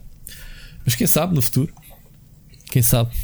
Quem sabe não, não se abrem essas portas outra vez. Ainda tenho essa esperança. Daí eu dizer ao bocado que eu estou longe de, de conseguir fazer a cobertura que gostaria de fazer nos videojogos. Porque gostaria de fazer muito mais muito mais indústria ok? Não contradizendo aquilo que eu estava a dizer um bocado da Edge, mas do ponto de vista hum, pá, perceber como é que os jogos são feitos, perceber uh, falar com as pessoas, estás a ver? Esse tipo de cenas fixe. Não, não se tem muito acesso hoje em dia, infelizmente. Tem-se tem acesso, olha, posso dizer aqui em primeira mão, e quem está a ouvir que, que entrevistei esta semana o. Ai, o João Madureira. Muito bom. Ok. Epá, deixa-me cheio de orgulho, claro que sim. Aceitei o convite da Riot por causa do novo jogo que eles estão a fazer do League of Legends. Um, yeah, e, e, ainda não recebi as respostas, mas foi fixe. E, e a oportunidade para entrevistar até em vídeo, que não quis, porque queria fazer isso para, para o SAP. Lá está, encaminhei para o SAP essas cenas fixe. Não, não, não, foi, não foi para o meu canal. Um, e, e, e, pronto, é este tipo de coisas que eu quero fazer no futuro, obviamente. Só uma coisa, há pouco esqueci-me do Polygon, estupidamente. Que também continua não, a ser uma referência para mim. O Polygon é gigante, É, um, é um projeto utópico que nasceu de uma, uma série de pessoal com muita experiência, né? que sabia uhum. exatamente o, o que fazer e tinha os meios e o dinheiro para isso. Yeah. se me dissessem a mim, Rui, vai montar a próxima revista de videojogos barra portal de entretenimento em Portugal, sim. Tenho experiência para tal, sabia algumas das pessoas que vinham de caras trabalhar, mas não há investimento disso em Portugal, esquece. Percebes? Estou a dizer que não estou a dizer que aconteça ou que eu desejo que aconteça. Eu estou a dizer que se acontecesse, eu saberia fazer, como fazer, percebes? É que, eu, é que eu sempre olhei para o Polygon e, como. E amando a indústria, amando a indústria como amamos, uh, mas pronto. um IGN um bocadinho mais controlado e um bocadinho mais com mais sumo. Porque continua a estender-se para o entretenimento, mas acho que não é de forma tão spammable Opa, como o problema do IGN o problema do IGN e do Eurogamer é um, coitados, eles, eles, têm, eles têm budgets limitados pois. para pagar às pessoas. Este tipo de portais em que abordam 500 temas diferentes, tu tens de ter uma pessoa para cada tema, meu. Tu não podes dizer à pessoa que escreve sobre filmes para jogar um videojogo para analisar, mas logo despacho porque tem ali aquela notícia que eu agora e se calhar daqui a bocado, vê lá, se logo à noite jogas um board game para amanhã fazes uma review. Não, isso não existe. E cá em Portugal temos que fazer isso, coitados. Pois é isso. É, e aqui sou muito legítimo em dizer que compreendo perfeitamente que eles têm que manter, se a IGN tem que manter o nível do americano a nível de oferta de conteúdos. Uhum, exato. Pá, porque tem, não podem ser o IGN menos o cinema. Pá, quando, quando eu sei que o cinema dá muito dinheiro a estas maltas, acho que o cinema atualmente mete mais dinheiro nos sites do que mete os jogos. Ok? Sim, sim, já, já percebi disso mesmo na Goody, na altura. Havia muito dinheiro no cinema ok? Havia muito dinheiro no cinema um, para se investir. Eles precisam promover os filmes, precisam promover essas cenas, percebes? Agora, não sei o que é que se passa se as receitas não são. Claro, as receitas não chegam para pagar às pessoas todas. E tu percebes, e tu, engenheiro americano, um, um aerogamer inglês, não sei o que, tem as pessoas. Vais a ver ficha técnica e tem 10, 15 jornalistas, penso eu. Pá, pelo menos eu vejo tantos nomes. E quem diz jornalistas, eh, grande parte do budget até devia ser para freelancers. Pagavas os jornalistas de confiança que não trabalham para ti, não tens, não tens gastos com eles, mas pagavas uma. Como é que se diz? Uma. Uma mensalidade? Como é que se diz? Uma. Um, uma avença. Uma avença mensal fixa para X artigos. Depois decidiam durante o mês que artigos é que eram esses? Percebes? Agora, isso não se faz em Portugal. E, e há aqui um, algum preconceito com os freelancers, porque, pelo menos nesta cena dos videojogos, um freelancer, como qualquer um, pensa que pode escrever sobre videojogos, depois quando tu vais a ver. Para que é que há de estar a pagar a um freelancer para te fazer um bom trabalho? Tu podes dar um joguito a um Zé Manel e ele faz-te uma reviewzita do jogo. Portanto, os standards são um bocado assim, limitados, penso eu. Eu não estou a falar agora sequer do IGN ou do, ou do. Estou a falar em modo geral de quem paga ou de quem tem dinheiro para isso. Ok? Claro. Um, ah, e lembro-me de ti, tu, fal, tu escreves para o, para o. Como é que se chama? O Observador. Sim. E. E era um bocado nesse tipo de colaboração de eles falam do, do rubber, né? Sim, era a troca, um, era, um, era um quid pro quo. Era, era, era, um, era um trade, mas, mas se calhar se lhes pedisses dinheiro, eles diziam: tá, deixa estar. Foi o que aconteceu. Não é? Foi o que aconteceu. uh, mas pronto. Foi exatamente o que aconteceu. Oh, oh Rui, entretanto, eh, é mais um daqueles tipo: não, isto vai ser um programa curtinho, não temos nada para falar. E já ultrapassámos a nossa meta psicológica de, de tempo para poder dar mas, as, mas, as mas, sugestões. Mas mas tu não chegaste nada de sugestões, estamos à vontade. Mas pronto, isto foi a culpa do Mike. O Mike trouxe para aqui este assunto interessante, obviamente, das nossas raízes. Uh, muito interessante. Mas pronto, eu acho que a indústria dos videojogos, em termos de imprensa, neste momento, uh, se não investir, nunca há de chegar ao, ao, àquilo que se faz lá fora. Ok? Vamos às sugestões? Vamos, eh, vamos às sugestões. Ah, Deixa-me só antes de ir às sugestões dizer que hoje foi batido mais um recorde, Ricardo, aqui rapidamente. Super Mario Bros 3 foi vendido num leilão, sabes por quanto? Quanto? 156 mil dólares. Para não gozares por uma comigo, cópia. o Super Mario Bros 3 é o meu jogo favorito sempre. Já tinhas falado, é aquele que é uma peça de teatro, não é? é. Já tínhamos falado nisso. Não é que tu vais ver, ah, são um, todos os teus jogos favoritos de sempre, mas este é mesmo. Não, mas houve 156 mil dólares. Não, tu já aqui disseste que o Super Mario Bros 3, e eu não tenho memória curta, é um jogo que te identificas muito por jogares com a tua avó em que ela se punha a jogar contigo, certo? Foi ela que me ofereceu o jogo. Sim. Ou ver-te a jogar, foi ela que te ofereceu o jogo. Essa história, cara. Mais que ser um jogo bom para ti, mas é, um mas é continuo a achar, é daqueles jogos que eu volto a jogar e penso assim, fogo, mas jogo é tão bom. Este, o jogo okay. é de 92, não é? 91? 91, acho uh, Epá, na, é, na Body Cares. É tão bom o jogo. Ainda hoje, 30 anos depois, tu pegas no jogo e dizes assim: Este jogo é muito bom. Bom, deixa-me só contar aqui esta história rapidamente. Os senhores venderam este jogo por 156 mil dólares quando a base de licitação era 62.500 e tu pensas, fogo, como é que isto extrapolou de 62 uh, mil para 156? Quase mais 100 mil em cima. Porque houve uma disputa entre 20 interessados. Repara. 20 colecionadores a meter a placa no ar. Eu, eu, eu, eu, eu. Descambou completamente. Uh, Porquê é que o jogo vale tanto? Por dois motivos. Em primeiro lugar, e está aí, eh, tem um link, tem uma foto. É porque um, a capa do jogo, uh, a palavra Bros aparece do lado esquerdo a tapar a luva do Mario, uhum. quando normalmente o Bros está debaixo do 3, do lado direito.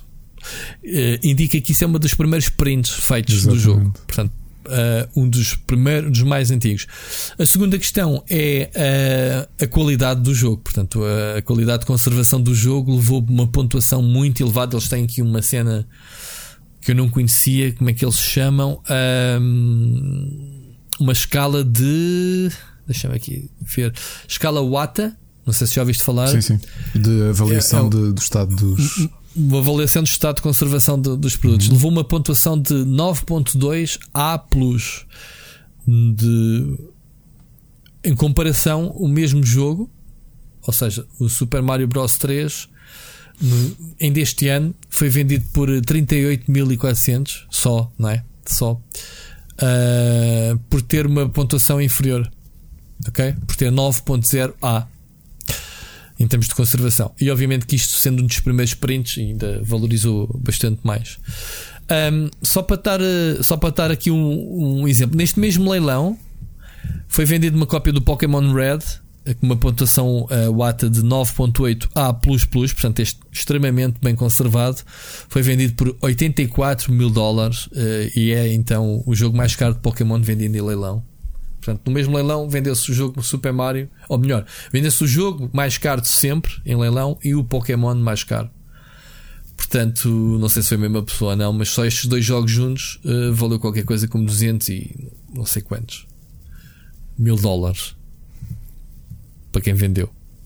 Porque é que a gente não tem uma máquina do tempo e vai buscar estes prints, estes jogos todos quando, quando saíram na altura, não é? Acho que havia coisas mais, mais caras de ir buscar.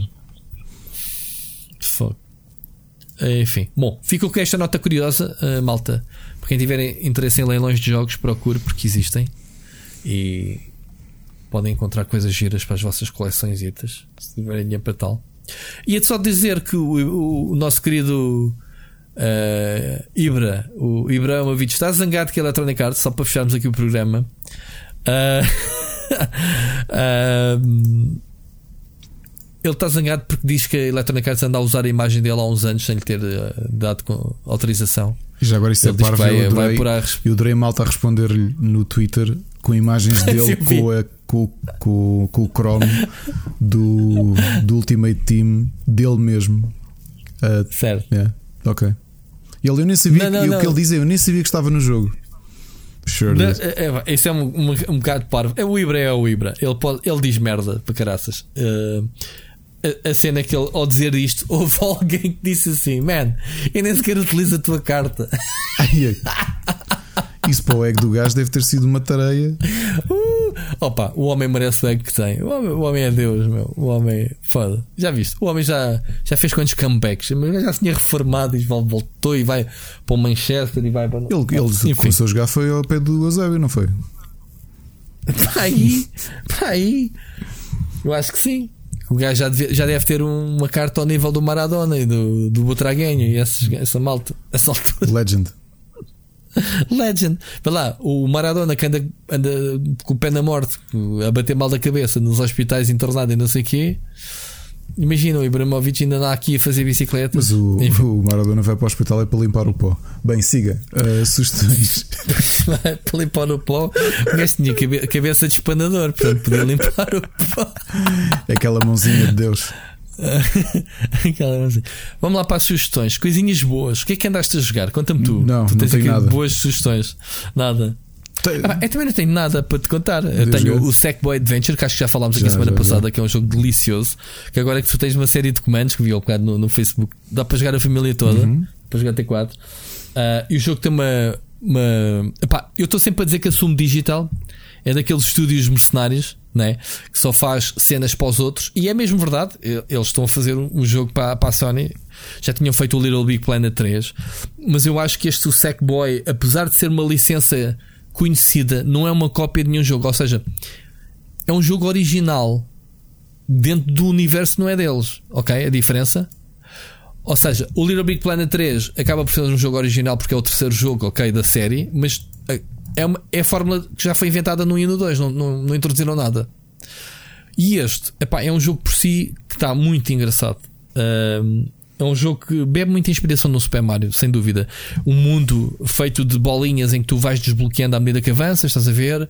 Em vez de ser estrelas, tens as esferitas que vais apanhando durante o jogo para, para abrir os, os caminhos seguintes, dos mundos a seguir. Inclusivamente, tu tens conteúdo depois pós-crédito, onde é que eu já vi isso? Estás a ver esse tipo de. Uhum esse tipo de, de, muito conteúdo que o jogo, que o jogo dá e, e valores de produção do jogo.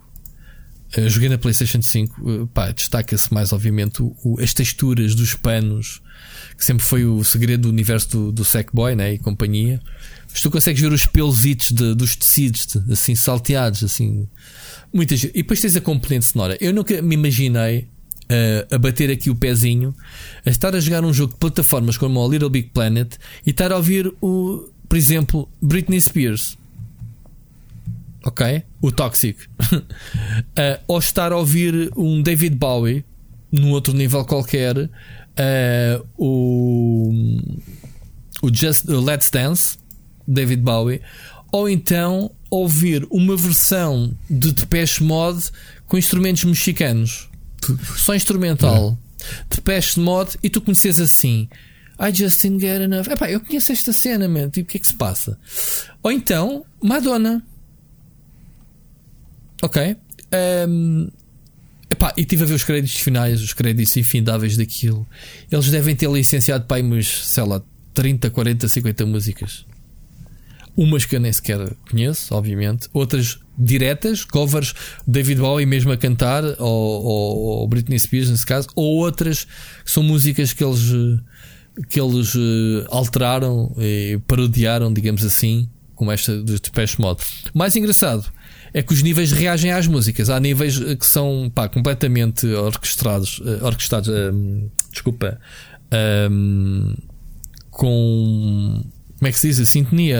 Um, ah, que é sincronismo? Uh, curio, coreografados. Uh, há níveis que são eh, desenhados com coreografia, ou seja, os inimigos e os objetos do ecrã reagem às batidas das músicas. Estás a ver esse tipo de. Parece ali um bocado, sei lá, a Disney com o seu. com, com fantasia. Em que as vassouras com os baldes de água se mexem ao som da música. Tum, tum, percebes? Tipo isso. Bom. Ou seja, Joguem Sackboy Adventure, é delicioso. Só por curiosidade, a notícia que tu querias dar na NASA ou da SpaceX era o fato do Gabe Newell ter enviado um gnome para o espaço? Por exemplo. Ok. Sabes qual é a razão disso? Uh, não, por acaso não sei o porquê. Pronto, eu explico. Esse gnome foi, era do Half-Life 2, ok? Acho uhum. que apareceu no Alex, não tenho a certeza. É um dos símbolos que os fãs da Valve reconhecem. E então. Um, a Rocket Lab, é que é o, uma dessas empresas privadas de, de, de, de meter cenas no espaço, um, a base deles é na Nova Zelândia. Sim, que é onde está a Valve. Não é onde está a Valve, a Valve está em Seattle. Mas o, o Gabe Nowell uh, passou lá a pandemia, o ah, isolamento. Foi. foi. Eu sei que ele tinha deslocado parte dos escritórios para a Nova Zelândia. Achas? Se sim. calhar. Olha, não tenho a certeza. Mas pronto, sei que foi lá que ele passou a pandemia. E então, uh, quem fez esse gnomo foi o ETA, do Peter Jackson. Um, ele mandou fazer lá uma cena de, de, de chumbo ou de metal ou caraças. Para, e obviamente pagou o espaço que ele ocupa nessa, nessa nave, nessa, nesse foguetão que foi para o espaço. Um, e porquê que ele fez isso? Como forma de agradecimento à hospitalidade de Nova Zelândia, ele disse que a transmissão desse lançamento ia ser transmitida em live e por cada pessoa que aparecesse na live para uh, assistir o lançamento da, desse, desse, desse rocket, ele ia doar um dólar por cada pessoa a um hospital lá qualquer. Estás a ver? Portanto, foi nobre, foi fixe. Ainda bem que falas nisso, que eu não tinha aqui planos qualquer de trazer nada da NASA, estava só me tempo contigo aí nisso. ok. Mas ainda bem que falaste porque realmente é giro. Porque Gabe Newell é o maior, como a gente sabe, e ele fez estas coisas uh, maradas. Só ele é que sabe fazer. E, e, e causas nobres. Pronto. Vale, vale por tudo. Dá-se? Podemos avançar? Já te... Para a semana eu trago uma notícia da NASA como deve ser. Ok. Ok. Mas pronto. Então, joguei Sackboy. Epá, mas o jogo que eu tenho jogado mais esta semana. Desde. Lembro-te que eu só quinta-feira é que é que acabei a escola e que agora posso dizer que tenho uma semana mais descansada. Se bem que para a semana temos aí o Web Summit, apesar de eu não ter muita coisa durante a noite, mas vai se prolongar eh, um bocado mais da tarde. Vai ser mais uma semana complicada para mim para a semana, apesar de termos um feriado já. Um, joguei já, comecei tarde, obviamente, desde o lançamento do Assassin's Creed Valhalla, que tu jogaste bem logo, logo assim, já fizeste a review e estou a gostar muito. E é um jogo que tu não sei se sentiste ao início, é tão overwhelming e pensas, eu nunca na vida vou-me desenrascar deste jogo. Isto é um MMO offline, quase. É tipo, da grande. Já o Odyssey era, atenção, e este é mais concentrado até. Não achas menos monótono que o Odyssey? Acho, logo, logo a, a, começar por não haver aquelas quests aleatórias eh, de encher chouriços do Odyssey que me irritavam à brava, que estavam sempre a aparecer coisas no mapa novas para fazer. Este aqui tenho-me centrado só na história e estou a curtir bué. As sagas, né? São várias sagas que vai, que vai, eh, que vai acontecendo, que cada saga é um território e tu tens, tens que fazer qualquer coisa num território para ganhares um aliado, certo? Sentiste isso? Um, depois o jogo tem, obviamente, as, cenas paralelas, a, a, tua missãozinha como assassino, de encontrar os alvos e à procura das pistas para os encontrares. Nada de novo, já vimos isso no Odyssey, já vimos isso anteriormente. Mas estou a gostar cada vez mais da personagem, que não é de caras, uh, a personagem não é de caras. Estou a gostar do, do, do ambiente, do universo. O jogo engana-nos porque, apesar de ser um jogo passado nos tempos dos Vikings, aquilo é a Inglaterra, portanto, é a representação da Inglaterra da Idade Média. Eu, eu senti ali muito. Pá, estava aqui a dizer ao Seixas e ao Mocas aqui no, no, no, grupinho que a gente tem, que é género, pá, parece tu, tu a, a viver o Highlander logo a comparação que me deu na cabeça foi o, o, o, imortal, o duelo imortal, uhum, lembras-te? Christopher Lambert. Epá, eu parece que tu, naquela fase da vida deles em que eles estavam em Inglaterra, né? no tempo do. do um, e, e tu gostava bastante de descobrir os monumentos ingleses, aquelas coisas que eu não esperaria, ok? Agora, o jogo tem as mesmas patetices, os mesmos bugs que tinham os outros, não é? É por ser novo, ou next gen, eu estou jogando na Xbox One, One X, uh, One X, Xbox Series X. Um, já apanhei aqui dois bugs muito fixe, do género pegar numa, numa tipa em posições uh, anatómicas impossíveis e ao bocado até estava a gravar vídeo, estava a lutar com um gajo que me mandou um soco, fui parar ao cosmos, fui parar tipo dentro d'água, mas que não conseguia sair e só vi o cenário lá em cima todo desmanchado e pensei, tive que fazer load. Esse daí foi terminal. Tenho isso gravado. É pá, continuar a ver patetices brutais e, e acontecer. Mas estou a gostar bastante até. Estou com uma pena do, do jogo ter caído nesta época em que há montes de lançamentos e, e a gente não precisava deste jogo aqui. E o Ubisoft, uh, entretanto, deu-lhe assim a loucura de despetar eh, em dois três meses jogos, três jogos massivos. Assim, um mês, toma. um mês, já fiz essas contas. É um mês? Então, fim de outubro, fim de outubro, uh, o fim de outubro foi o. Era? Caraças, o Watch Dogs. 10 de novembro, portanto, 10 dias depois sai o Valhalla. E tu tens agora, dia 4 de novembro, de dezembro, o Immortal, que é outro sandbox. Portanto, de 30 de outubro para 4 de dezembro é um mês e 2 a 3 dias. É, é. Portanto, não é dois meses, é dois meses, sim. De outubro a dezembro, parece que são. De, até, estás a falar de três meses diferentes. É um jogo por mês, sim. Obrigado. Mas o espaço de dias, bem contabilizados, é um mês. Eles são malucos. Não dá. Não dá. E, e eles vão sofrer isso na pele. Ou, ou, ou nós, crítica, uh, vamos reconhecer o, do potencial do Immortal quando ele sair e quando a gente tiver acesso às cópias porque é um dos jogos que eu até estava mais uh, excitado por jogadas que, que, que, eles anunciaram. Pá, acho que o jogo está lindíssimo, parece-me bastante o Breath of the Wild. Um, mas acho que o jogo vai sair ao lado, vai passar completamente ao lado. Tens logo o Cyberpunk passado uns dias, ninguém quer saber do jogo. Portanto, maus timings. Acho que a Ubisoft quis arriscar, mandar uma chapada no dia de lançamento que é pá, Xbox não tem exclusivos, o third party que vai ser jogado é o meu, ou Valhalla. Não tenho dúvidas disso sobretudo quando o Cyberpunk foi adiado para dezembro. Não tenho dúvidas que, que, foi um statement da Ubisoft, o dia de lançamento da Xbox e da PlayStation 5, passado uns dias termos o jogo na estreia. Agora, o Watch Dogs, de tantas vezes que foi adiado, para mim está-me a passar ao lado, porque eu já não o consegui jogar, eu tenho o jogo e não sei se eu vou depois pegar, quer dizer, numa, depois do, do, disto tudo, depois de jogar um Cyberpunk, de jogar o Valhalla, vou voltar para trás para jogar o, o, o Watch Dogs só se chegarmos ali a, a janeiro e isto acalmar e não, ter, não tivermos novidades. Aí então vou buscar esses jogos que ficaram para trás. Mas estás a perceber eh, o, o tiro que, que o Ubisoft fez? Passa-me quase 7, 8 meses sem lançar nada. E de repente lança 3 Open Worlds. Que é, queremos tudo só para nós. Mas pronto, é isso. Outro jogo que eu tenho jogado, o Demon Souls, joguei em live, tu passaste lá e viste. Uh, joguei em duas lives. O jogo pá, é um jogo estupidamente difícil, como sempre. Eu já esperava isso. Mas agora é um jogo lindíssimo, pá, um jogo bonito para caraças. Uh, jogabilidade muito fixe. E acho que uh, aquele pessoal da Blue Point, neste momento, se a Sony não os comprar, eles não vão resistir muito tempo independentes, porque eles são realmente. Devem ser dos estúdios que neste momento mais especializados em, em em fazer remakes. Uhum. Estás a perceber? Pá, já tinham feito um bom trabalho com o Shadow of Colossus.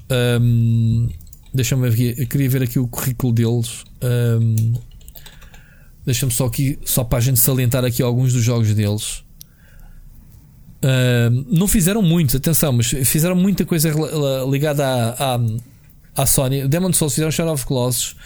Fizeram depois o, o Uncharted Nathan Drake Collection, que é um remastered. Lá está. O Gravity Rush Remastered. Eles têm feito só isso. Metal Gear, uh, Metal Gear Solid HD Collection, mais um remastered. Fizeram também o Wico e o Shadow of Colossus na PlayStation 3 também remastered. Enfim, eles só fazem isto.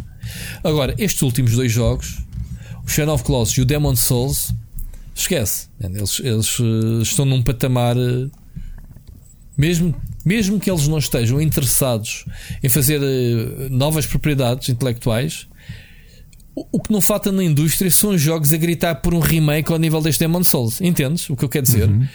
E se a Sony faturar muito com este Demon Souls, é muito parva se não comprar este estúdio. Este estúdio vai, vai cair ou nas mãos da Microsoft ou da Sony. Uh, vamos ver. Uh, a Microsoft está a comprar estúdios? Estes gajos têm uma ligação muito forte com a Sony, portanto vamos ver. Porque, epá, imagina a Sony querer recuperar qualquer título do seu catálogo antigo. Olha, fazem um remake disto. E eles fazem. E o Demon Souls foi uma prova daqueles são, são muito bons mesmo. São muito bons. Era mesmo isto que a gente precisava. Isto perante as horas que eu estou no jogo, obviamente. Ainda não tenho Ainda não tenho, mas tenho visto, obviamente, a crítica e os jogadores, toda a gente a, a querer comprar a PlayStation 5 para jogar Demon Souls Remake. A gente goza com os remakes, mas é. Foi o grande selling point, acho eu, o, o, o grande jogo de lançamento da, da, PlayStation 5, no meio de tantos jogos bons. Ok? Ricardo, é isto que eu tenho de jogos, não tenho mais nada. Ok? Deixa-me só dizer-te, tu séries e filmes também não tens nada. Eu só, só terminei Queen's Gambit, The Boys e há bocadinho acabei o último episódio de Doom Patrol.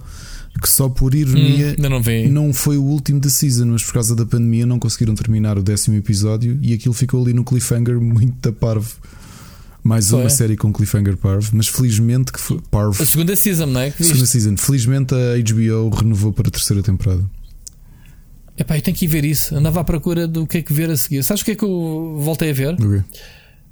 Supernatural. Eu andava a prometer há, há anos que acabou agora, que ia é? voltar. Pá, por isso mesmo, porque acabou agora, deixei-me levar na lágrimazita do pessoal a partilhar, o Sírio, obviamente, a partilhar uh, fotos do último dia de, de, de gravações, o, uh, o, o Misha, um, o Misha que faz de faz do anjo, do como é que se chama agora o nome dele? O Misha Collins é o nome do ator. Que faz de. Quer dizer, lembro-me do nome do ator que nem sequer é muito conhecido e não me lembro da personagem. Do, do Castiel, ok? Do Cass uh, a dizer assim: ah, minha, os meus filhos nunca viram nenhum episódio e vão ver pela primeira vez o episódio Supernatural, exatamente o último episódio, vão vê-lo comigo. Uh, pá, tipo, uh, são 15 anos, são 15 seasons, man. é a vida toda destes gajos, meu. Ok? eles são gajos novos, relativamente novos, são ainda nem sequer 40 anos têm, eles têm, começaram muito cedo, eles eram os dois bonitinhos, os dois irmãos, né? Os, os dois atores Curiosamente, eu acho que o Dim, o, o ator que faz Dim, vai, vai entrar no universo Marvel. Já não me lembro, ele já foi anunciado para qualquer coisa aí grande. Não tenho certeza estou a falar de cabeça. Não tenho certeza se foi, se foi para a Marvel. Pronto, não interessa. Epá, e a série é deliciosa. Bastou, bastou obviamente, relembrar-me de um bocadinho do, do, da última season que eu vi para começar a ver agora já estou com vontade de continuar. Só que houve.